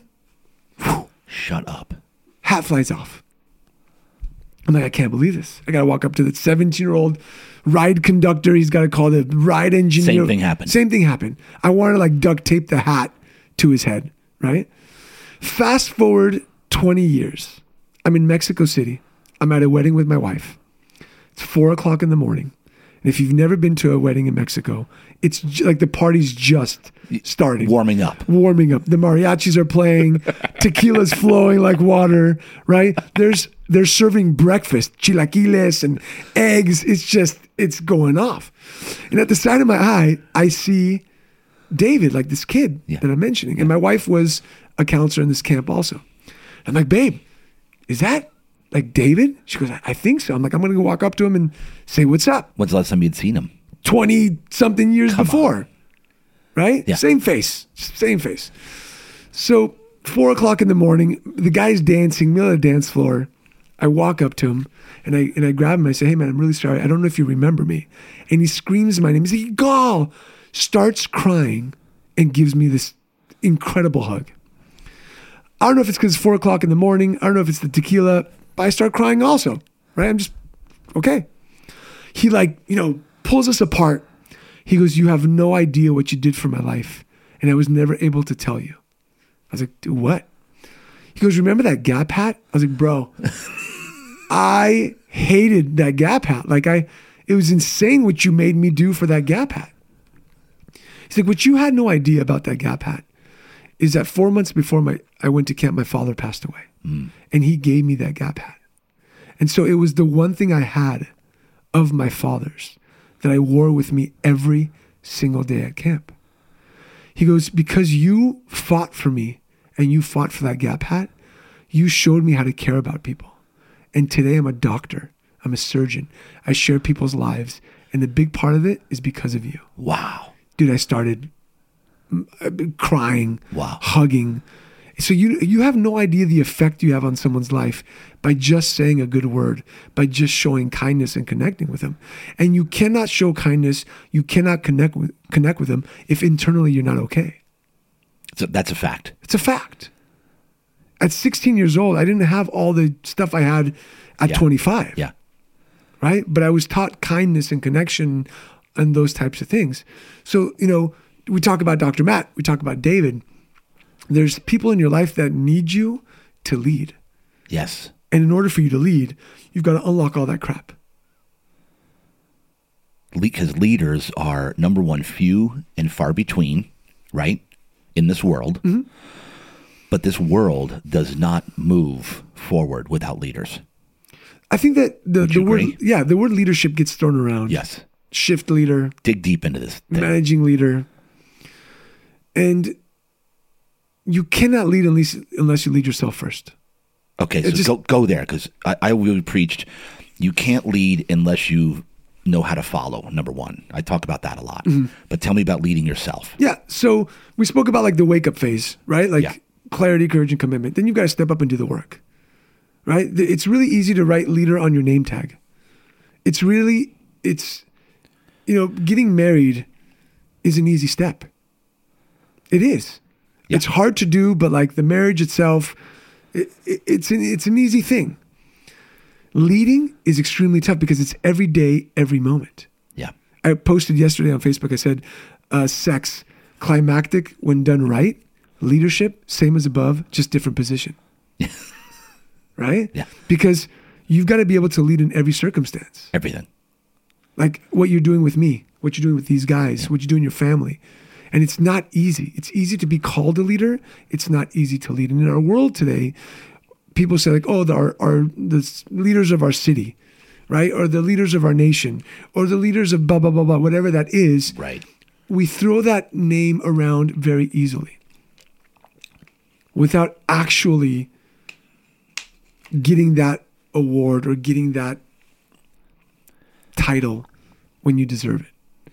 And it's taken away from you every single day. Every day when you go to sleep, leader is stripped of you. And when you wake up, you need to lead again. And so leading yourself starts with that. Is how we woke up today. I told you I woke up today crazy, wiped a couple Yeah. of butts, right? Made breakfast, made lunch for my daughters, my wife and I having a quick, you know, have great. it's in that moment how do I lead? What do I do?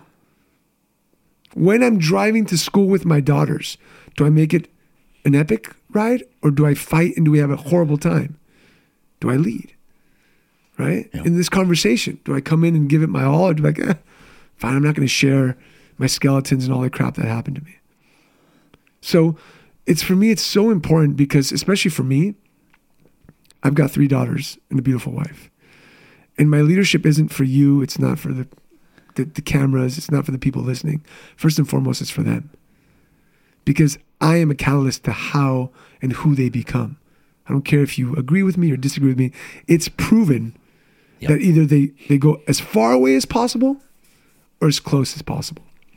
Because I learned something years ago. Somebody said, the love of a parent to a child isn't the greatest love in the world. It's the love of a child to a parent. Hmm. Because sometimes we, we love our parents so much that we emulate them and even do the most horrible things that they do. And we just continue it. And so if they look up to me like that, you bet your ass I'm going to lead. Yes. And now, here's the million dollar question Sure. Are leaders born or made? Ah. Neither. Okay, great. Let's dig into this. There- Hey, hey, is that tissue box? Are we good there? can, can you see that in the camera there? Is it block? Is it blocking the the money shot? Is it blocking my? I'll my that. is it blocking my bicep? my face ain't the money shot. The Seriously. biceps the money. Seriously. Um, I'm like half that, right? They're not even. Um, so are leaders born or made? That's the question. Give I it to me. say I say neither. Neither. They're- Okay. They're, they're unlocked. they're unlocked. Yeah. There are some people born with more charisma. Okay. Yes. Who can speak better, who show up in a room better, who can um, persuade better. Doesn't mean that they're leading. Quick question. Yeah. I was the shyest kid on the planet. Mm-hmm. Like I didn't talk. My friends. Hard to believe. Right. Right. Real deal talk, ladies and gentlemen.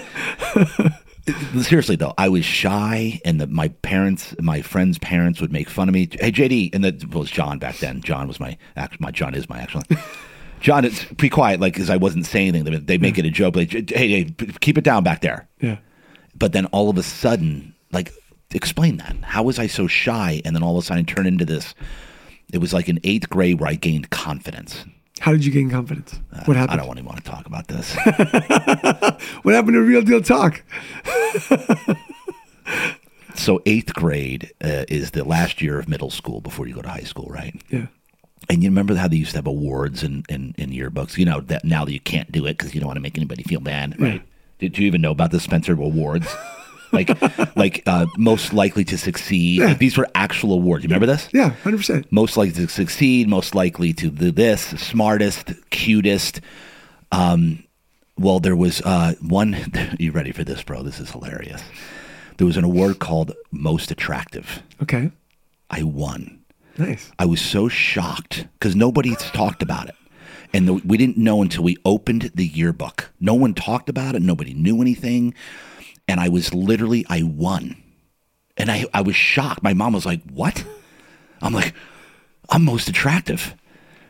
That was literally, my mom said, from that point forward, all hell broke loose. You were a pain in the ass. you were a cocky little son of a bitch it was that moment that everything switched for me because all of a sudden it's like, oh wow, these girls think I'm attractive because they had to vote for it. All the kids voted for it. Yeah. That was it. So wait, And I became a son of a, I became a pain and a wise ass from that point forward. The the, the guy, the football guys above us hated me because I talked smack all the time. I just became this confident little wise ass. Yeah. So in that moment, in that moment, confidence was unlocked. Something Is that happened. what it was? Yeah, you got unlocked. Nobody built the confidence in you. It wasn't like My, my mom was extremely positive, extremely Yeah. this, extremely that. I just guess it just hadn't unlocked. Yeah, Yeah. So basically, you asked me, are they born or are they made? I walked right into it. You, you walked right in. So uh, you weren't you weren't born like you you didn't have that until you were in eighth grade, right? It was they, it was internally somewhere, right? And all of these like leadership qualities, I believe, are internally inside us. We just have to unlock it. the courage. You think it's in all of us. You think I- every single person walking the planet has leadership inside of them. I have. I think that they have leadership abilities. I think that others unlock it more. It's kind of like a spigot, right? Like when you turn the faucet, you can either turn on a little bit, or like you did, you're like you just like got a hammer and just like broke the damn thing, Yeah. like whack, and so it just like, whoa, like started gushing Yeah, out. that was it. right? And so that's my belief because I've worked with managers and owners and different people who are shy as hell and don't lead, and all of a sudden we unlock it, and it's like, wait a second. And I always say it's it's been inside all the time, and all these things happen to you in your life that lock it up, right? Yeah. So so maybe you're born with it, uh, or it's made, but unlocking does both. It's like you're born with it and you're made at the same time, right? So it, that confidence unlocked in you right away. Yeah. And so then you probably went through your life and something happened, and the confidence kind of uh, maybe like dwindled a little bit, and then you're like, oh hell no, I'm the most attractive. Yeah. Right? You went back to that moment, opened the yearbook again in your mind, like boom, and you unlocked it again. Like, let's rock and roll. Yeah. And so that's my belief is that leaders aren't border made, they're unlocked. And when you unlock somebody, you create what we call profit producing leaders. And profit just isn't just about money. Yeah. Profit is also about are you profitable in your marriage? Right? Are you giving to your wife? Are you is that energy incredible and overflowing? Profit is an overflow Right. Right? When at the end of the day on the on the P and L, when there's profit, it's an overflow of money. Yeah. So is your marriage overflowing? Is your health yeah. Of health, overflowing? of love. of love, of connection, of presence. So that's what profit producing leaders are. We produce at home this overflow of love, health, uh, spirituality, um, sex, passion, uh, presence with our kids. That's what that is. And now, um, so you said some people are born with more charisma. Yeah. Uh, but I mean, everything's programming, right? Like as a childhood, people can be beat down. I mean, not not physically. I'm talking about like mentally, like. And then, and then, so this is fascinating. So keep going with this. Like, what about in a marriage when you have a woman and a man? You know, I'm I'm learning that the man we need to be the spiritual leader of our home.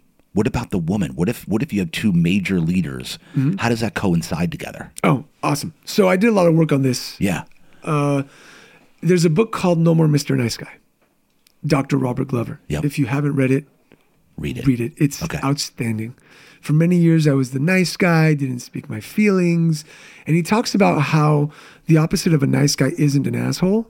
It's a man who knows what he wants and is committed to doing it, right? Yep. And sharing transparently. I love the book so much. I felt like it was my biography that I hired. I, I sent him an email I'm like, hey, do you do coaching or consulting? He's like, yes. How much? Good. Let's rock and roll. Like it was, it was that on point Wow. for me, right? So for six months, I worked with him one on one every single week, and he taught me about masculine and feminine energy. Hmm. Okay, and there's a masculine and feminine energy that when you polarize them, or when when they are where they're supposed to be, then the magnet attracts. When you flip it on opposite, like a magnet, what happens? They don't. They, you can't stick them together. Yeah, So when a man isn't leading at home, the woman starts stepping up because she's afraid. And she starts getting masculine energy hmm. and feminizing the man. Yes, man. Yeah, whatever you want, babe. Sure, babe. Okay, babe. Guy doesn't talk about his feelings, doesn't share, isn't transparent, doesn't put his foot down. I'm not talking about like, we're going to do it my way or no way. I'm talking about just like, this is what I feel. Like yesterday, you said something that really pissed me off. This is what I feel. Let's sit down and have a conversation. A lot of the people in my community are getting divorced because they're not just because of that. Because the woman's like, well, what happened to the man that I married? Well, you cut off his balls. and he allowed you to. he allowed you to.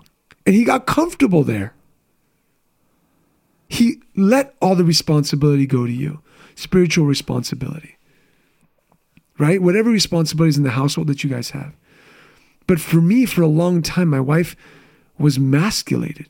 She was afraid that I wasn't going to take care of her. And so what happens? Well, she takes care of herself. There's no attraction at that moment. You don't want to have incredible passionate sex with each other. When when when your wife sees you, she's like, "What the hell happened to the guy that I married?" Yeah. And I'm like, "Oh, look at this, you know, look at all this shit talking she's doing to me or whatever." Like, there's no attraction there. And this is common, This is extremely common, especially in today's day and age, especially. right? And again, I'm not saying that the man has more power. I'm not saying it's, we're not talking about that. Right, right. We're talking about energy, Yeah. right?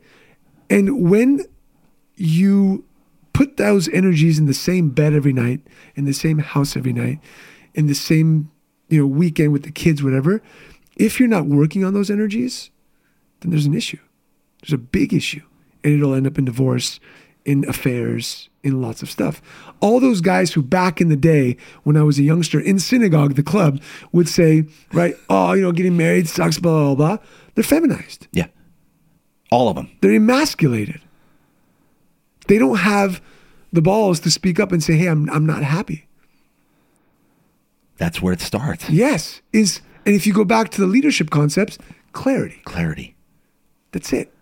Where am I not happy? Having the courageous conversation and being committed to the process. Let's go. That's it. That's it. That's where it starts. So everybody thinks about like, oh, I need to be able to hire and give great feedback and da da da da da da. da. No, no, no, no. It starts with just being honest, clear. Yeah. Starts right? with you. Starts with you, 100%. And like the next step in my leadership framework is we talk about the condition of your mind and your body, right? So you got to get the baggage out and work on your body and then connecting to people. And not just connecting to people, connecting to yourself. So many people aren't connected to themselves anymore. They have no idea what's going on with them. We're just going to work all day long, watching TV, picking up our phones every single moment because we just need to like numb who we are. Like when I when I wrap my tefillin and I put my prayer shawl on and I close my eyes, dude, there's war inside and there's the Garden of Eden inside. And they're just clashing against each other. But I've got to be okay with it because my goal is to get out of that war and step into the Garden of Eden for that day, in that moment. And I believe that Jewish men pray three times a day because we have war happening like many times a day. So wait a minute. Do you guys put the thing on three times a day? No, so it's just in the morning, and then you have three prayers a day. And so my my belief is that we pray three times a day to stop and give thanks because if from let's say I prayed at eight o'clock in the morning and my next prayer was at one, then I'm alive from eight to one, and then everything's okay from eight to one, and we just forget. Wow. I read this book called Here I Am, and there's a concept in there called uh, constant amazement. The fact that you and I are sitting in this room, we should be amazed. We should. The fact that someone on YouTube is going to watch this somewhere is amazing. Yeah. The fact that I got here in a car that you put gas into, that I just push a little pedal and I get here safely, we should be amazed. And we stop being amazed Yeah. every single day. We do. And we just walk in in mediocrity, Yeah. Take everything for granted. right? I think that's why when we talk about Dr. Matt, how, why does he step in and talk champion, world changer to you? Because he's always in gratitude, consistently amazed, Constantly. right? Like this is amazing. Like this is amazing. Yeah. And even though we might have a, a fight with our spouse, we don't go to sleep when the good days are there and be like, I love this woman. She's, she's incredible. We don't, you don't eat the meal that she cooked and said, man, God bless us. Like she's amazing. You know, and so in Judaism, for example, every Friday night there's a prayer called Eshet Chayil, which we give thanks to the woman of the house for doing what she's done. Wow. You know, it's a, it's a beautiful, Gosh. like What, what was the book name? Constant Amazement? What was it called? it's called Here I Am. Here I am. Yeah, because it talks about how to have less stress and overwhelm and be present in your life. And This- what How, when was this book written? I, I just interviewed uh, the guy who, the psychologist who wrote it. I Come on. interviewed him last week. Shut up. on my podcast. Yeah, it's amazing. Can I get some of these guys on here? Yeah, for sure. And so he uh, he wrote the book because he started to think like, well, how do I bring psychology and spirituality together? And so he talks about things in like the Jewish prayer and concepts of psychology, brings them together into a a way that we can digest it. And when you digest stuff, like the nutrients are in your body. Yeah. And so now I always talk about this book. I always like look out my window of my office. I'm in Mission Valley, have like nice trees. I'm like, man, this is awesome. Even if I sold nothing that day, even if I had somebody, you know, whatever, I lost whatever it was, I think to myself, like, man, Constant amazement. Awesome. So this is it, it, t- there's nothing more relevant of a topic than what you're saying right now. This book, I think, Yeah. than right now in our society. There's nobody in, in amazement anymore. There's nobody that's present anymore. Yeah. Somebody, everybody is somewhere else on their phone. Yeah. walking across the street. You've seen people now walking literally as they're walking, just looking down at their phone, going through life like a zombie. Yeah. Like not looking up at the flowers, Nothing. the trees. And then I, so I do a lot of youth leadership still. And I do, and I will say it's going to get a lot worse. It is going to get a lot worse. And the reason why it's going to get a lot worse is because our kids, our teens, are looking at these phones and they are creating their reality and who they are through this screen and through other people and not through their family. And that's a scary thought. And when they see so much fake success and fake happiness, the amount of stress, mm. depression in these youth is going to be overwhelming. Overwhelming. And so if you have a teenager, and I don't yet, but I think the biggest thing is to be present. Go take them to the woods. Go somewhere where there's no cell phone reception and just sit with them for two, three days and talk and fish and hike and connect. Because that's what that's all we want. Like looking at this phone, we, we want connection. That's it. It's what it is. We're lacking connection. And through COVID, you know, there was no connection. There's a big lack of connection. Don't touch each other, don't talk to each other. You know, Yeah. the mask, whatever that your belief is. And I know yours very, very well. Yeah. But it took away connection. And Big so a lot of like the leadership that I do, the large is just connecting back to yourself. And the biggest thing is connecting to the people around you. We've forgotten to have good conversation, real talk. We've forgotten just to share what we're feeling. We've forgotten, and the reason why, because one, we're traumatized of sharing from the past, and then everything that's happened now, Yeah. it's even like pushed down deeper. And we're afraid of being judged. Dude, for my whole life, I was afraid of being judged. I can care less now.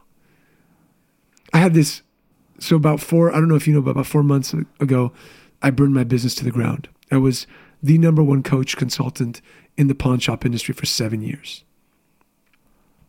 And four months ago, I don't know what hit me. And all I thought to myself was profitable over popular. I'm done being more popular, Yeah. doing things for people to like me, than profitable. And we, we talked about profit before. Yes. It wasn't just Yeah, money. Not just money. It's an overflow of love, relationship, passion, all that type of stuff. And when I thought about that, I was like, holy crap. Because I was just creating content for popularity. I was just saying yes to people for popularity. I was just doing things to look good in the eyes of the others instead of being profitable. And this is this isn't that long ago. Four months ago. Four months ago. Yeah, shut down the business. This is crazy. It's insanity. It's insanity. Yeah. And like, so right now, I'm going through building up a business. You talked about you go through stuff as an Yeah. entrepreneur. Yeah. I'm going through those phases, right? I've got to find the, the new avenue. Now we're cold calling. Like, it's a whole different business model. Before I was hunting, looking at the lion behind you. Yeah. I was hunting uh, in a caged field, Yeah, that's right. right? But that's not leadership. You have to be able to like look at the compass, read the paw prints, what's happening, what's going, connect, and then go hunt. Wow. Yeah. All right. So talk to me about what what was the uh, the the turning point for like you because you have three kids now, right? Yeah. How did the third uh, pregnancy go? How's everything going with the wife? Did everything turn a corner? Yeah. So, third pregnancy was wild. It was uh, March of 2020, full COVID going on. Wife had a conversation with me January of 2020. I want another child. I said, absolutely not. Uh, I said, the the stuff that we go through, I don't know if we're going to last, if it's going to break the marriage, if this, if we do this again. I said, the only way I'm going to have another child if God sends a miracle, because we're not supposed to have child Yes. uh, naturally. If God sends a miracle, rock and roll. She's sick as hell, March. And we go to the doctor and we're like, that's it, she's got COVID. Like we traveled, I did a big event. Uh, we traveled, went to the doctor, you know, and there was no like COVID test back in the day. It was like really, I couldn't go to the doctor with her because it was like only the patient. Yeah. And uh, she walks into the car, and I have this recorded, and she shows me a pregnancy test. And my words were, no fucking way. and I crossed my arms. I said, no fucking way. I said, I would give you a hug, but I don't know if you're sick. Like, are you joking me? Because it's not supposed to happen naturally. Right. Right? I'm like, just tell me the fucking truth. She's like, and she's like crying. She's like, why would I lie to you about this? I'm pregnant. And I'm just like, no fucking way. No way. No way. And we it's we have this recorded. And uh like I drove away and I had to stop on the side of the road because I was like, I, I can't I can't believe this. Like I cannot Oh Mike. I can't believe this. So she got pregnant again, and her whole fear was like, here we go again. Yeah. Like I can't. Because So- the first two were you had to do IVF. Yeah, IVF, and it was craziness and hyperemesis uh, through the two. Like it was just insanity. Yeah. So this third one, thankfully, it was bad, but it wasn't as bad. We knew exactly what was going on. Um, we knew where, like, mentally, we were. We, the plan was out. Like we we were good. Um, it was COVID. I was at home anyways, right? Yeah. I was working from home, and uh, so it was incredible. Daniela, was the third one, she was born, and thankfully, I had known a lot because throughout the other two pregnancies, there was a lot of again the porn addiction came Yeah, in yeah. because of the hyperemesis, and uh, that all came about because I was like, oh, I'm not cheating, right? It's all good. Yeah. Like, but that's not the case, and the so the third baby came. Thankfully, everything was good. November, she's born, and my father passes away. Hmm. Like my father passed away 30 days after she was born. Wow. Again, you get locked. Like my baby's born, lock up. Yeah. Dad passes away, lock up. Wife is pregnant, lock up. Like those are what lockups are. They're things that just happen in your life. They're not traumatic events. Yeah. They're just things that happen in your life. So she's born, uh, father passes away. And I think the catalyst was my father passing away. Like when you bury somebody that close to you, you start looking at your life a different way. Right. You're like, am I living life to my full potential? Is this what I should be doing? And for a long time, I knew that I had a greater mission in my life than just being a coach to pawn shops. And I started the company called Pawn Leaders, and I wanted to teach, to teach leadership, but I ended up being business development. Like I ended up doing, I wrote a book on leadership, marketing, strategy, and customer service. I have the new book coming out in the next couple of weeks for business. So I, I just got really good at business development and business coaching. Right. But I just knew like leadership development was what I wanted to do. Even when I left my brother, my tagline, like Leaderado means the the office of leadership. Leaderado. Yeah, that's the company name. Yep. Is the office of leadership. Our tagline is building a legion of leaders because that's what I want to do. And the program is called Unlock the Leader. Like it was all leadership based, right? So burying my father, it was very, very hard. I told you the story about him dancing with me. And it just like gave me perspective to my life as to what is it that I really want to do with my life. And so I didn't do anything for a year and a half. I just kept going in the back of my mind. And then, like the, the picture I showed you when I wrap Yeah. the tefillin, I have the prayer shawl. It's a way I connect with God, but also with my dad. I just communicate with him. I believe that they're still Yeah. around us. And he just said, like, I got you. Just go. And so I just, I made a live. I had a Facebook group with thousands of people in it. I went live. I said, hey, everybody, um, I made a decision that I'm shutting down the pawn coaching operation. Thank you so much. It's been incredible. And that's it. And everybody was shocked. Like, what, what do you mean? Like, you're going to leave us? I was like, yeah. Like, this is no longer my mission. My mission is no longer just to serve a small niche. It's much bigger because my secret agenda is to help business owners lead so that they stress less and overwhelm less so they can be present with their families. And I can't just do this in a small segment. And it was terrifying, bro, because I went from making, you know, good money to no money. Blink of an eye, Overnight. overnight, shut everything off. Wow. And uh, it was scary as hell. The great thing about it was my wife was like, I believe so much in you. Let's go. I'm there. Um, and those people who motivate and inspire me around me saying like, dude, you got this. You're a champion. You're a world changer. You can do this. Let's go. I had I, I spoke with one of my friends the other day, and he said, Egal, I don't even see you just creating leaders and business owners. I, I I see you creating leaders all over the world Yeah. in youth, in in you know religious areas. In like, eh, why just stop at business? I was like, oh, all right. Yeah. Like when you're spoken into that way, Yes. You know that your your vision, and if it's congruent with what you believe, it just amplifies it, like a Care Bear stare. Here we go again. I had to- I had to bring that up, You dude. brought it back around. the Care Bears. Yeah, man. So I, I talk about the Care Bears in my speeches. You do? Yeah. All right, tell me. because my belief is like leadership is like a Care Bear stare. Like I, don't- I don't know if you ever Care watched Bear- what are you saying? Like a Care Bear? What? a Care Bear stare. Stare. You guys know what a Care Bear stare is? Yeah. You do? So the Care Bears, you know, you've never watched the Care Bears? You don't? You don't See, I don't know okay. either. What the so I'll. I'll tell you. If you don't know what the Care Bear stare is, the Care Bears were these uh, fluffy Yeah, I remember Care that. Right? And they live in the clouds. Okay. Okay. And there was always a bad guy in the Care Bears. All right. And how did they defeat the bad guys? With a Care Bear stare. Oh, really? It was a stare of like love, compassion, because they each had like a sun, a moon, like whatever their signals were. And the way they defeated the bad guy wasn't by beating his ass, it was by Care Bear staring the guy. And then, what, just staring at him? no, no, it, it was like a ray of, of positivity. It was a ray Okay. of uh, of it was a ray of leadership is what I'm gonna call it, right? And so they'd all they'd all get together, and be like Care Bear stare, and it just like shoot at him, right? So the bad guy now like all of a sudden had a heart, and so a lot of times when you talk about like how are leaders created, Yeah.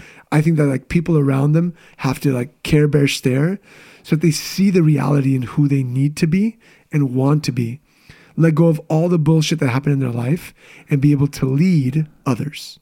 That's my belief. Right? Yeah. So we have Yeah. to unlock Yeah. all that Yeah. stuff. So Yeah. as we as we pour in positively and everything that's happened right now you talked about, when you pour in positively to others, you connect, you have compassion for what people are going through. You see those type of things. That's how you create leaders. So just to take it back a step yeah.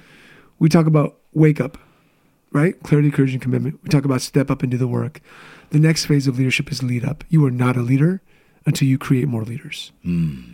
I heard this at the Pathfinders event. Yes, Leaders don't care about followers, they care about building more leaders, exactly. right? Yeah. So in leadership, it's not how many likes you get, it's is my team, are they leading in their life?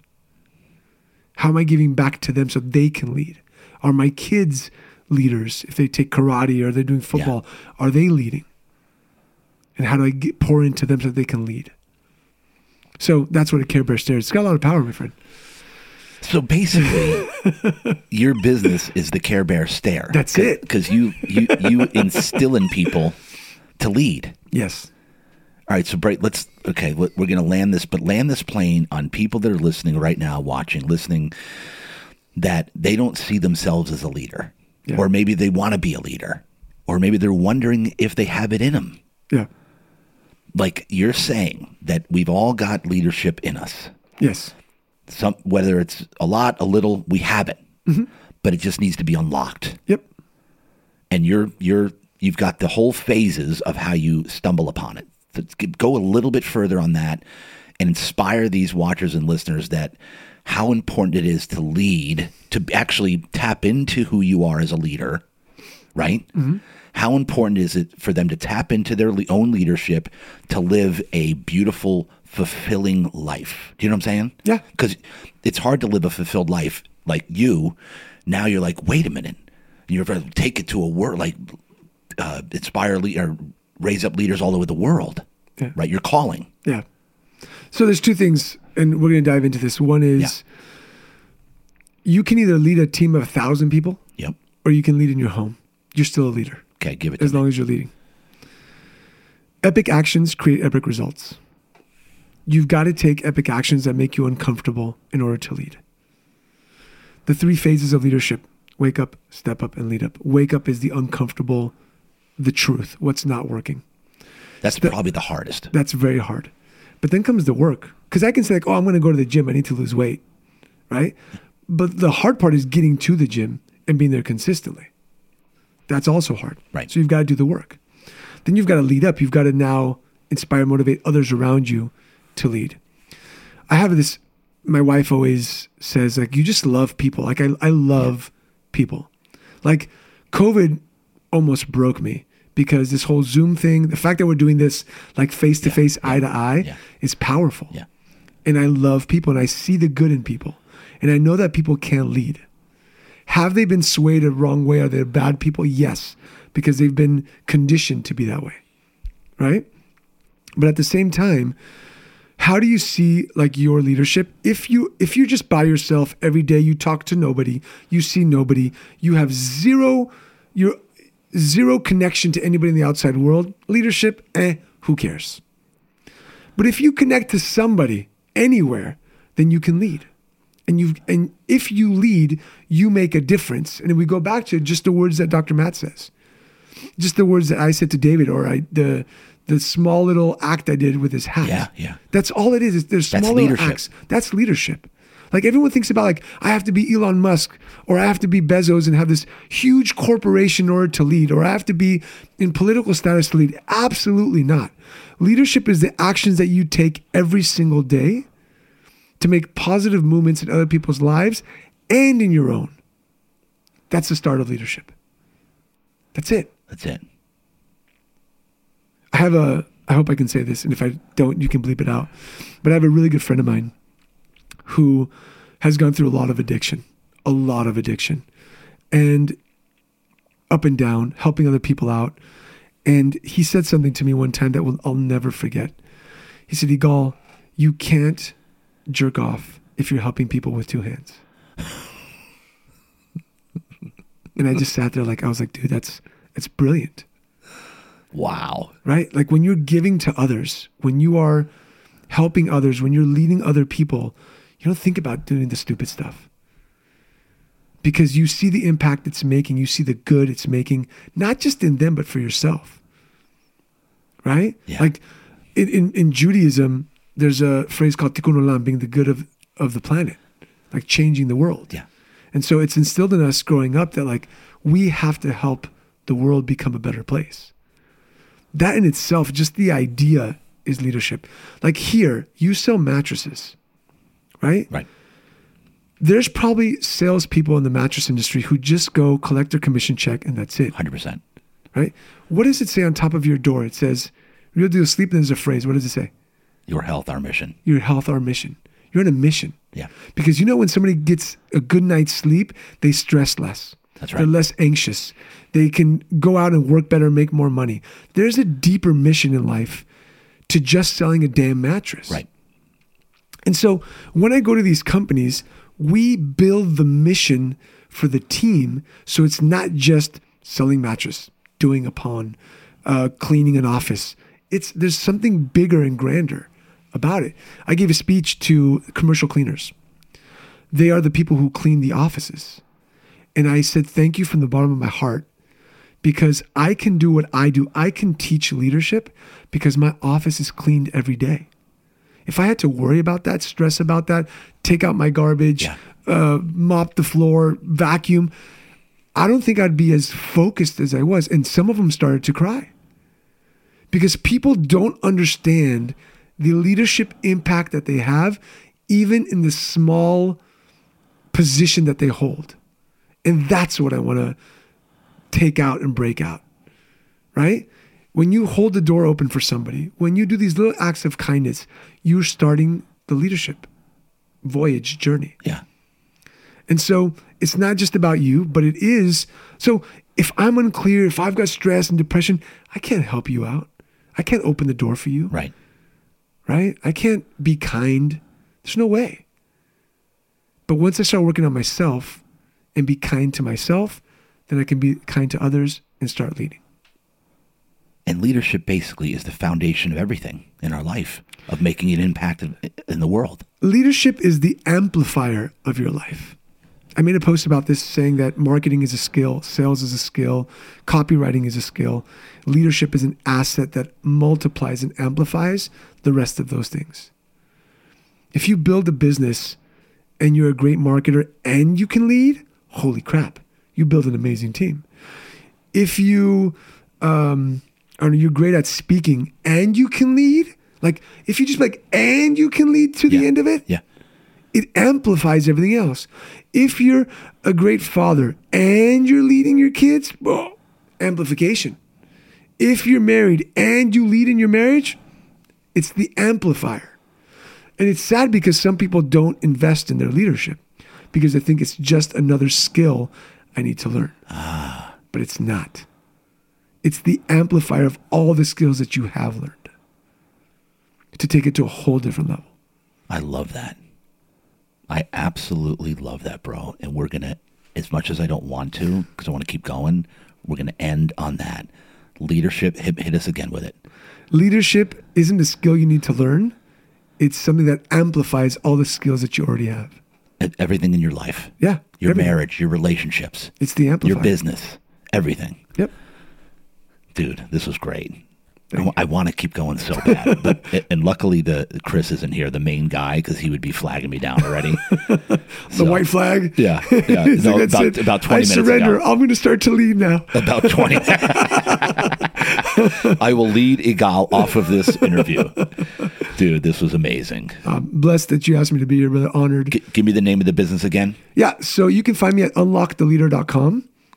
Uh, there's a leadership assessment, there's an ebook, and then you can find me on social everywhere at Egal Adato. I'm the only Egal Adato around. It's Y I G A L A D A T O. And uh, if you ever need me, what I'm doing now this next year, Yeah, which is kind of talk to me. crazy, uh, just to amplify the message, if you have a company that's got 10 or more team members, I'll come in for an hour, complimentary, and do a training session on leadership. Wow. So if you want, just reach out, go to unlocktheleader.com, let me know, and with pleasure. I, I got several guys, business owners that'll watch this that are going to take you up on that. I, I already know Deal. because it'd be foolish not to. Yeah. Um, Egal Adato. Dude, appreciate the time. It's been an honor. Thank you, brother. Real deal talk. That's a wrap, baby. Uh, uh, appreciate it, brother.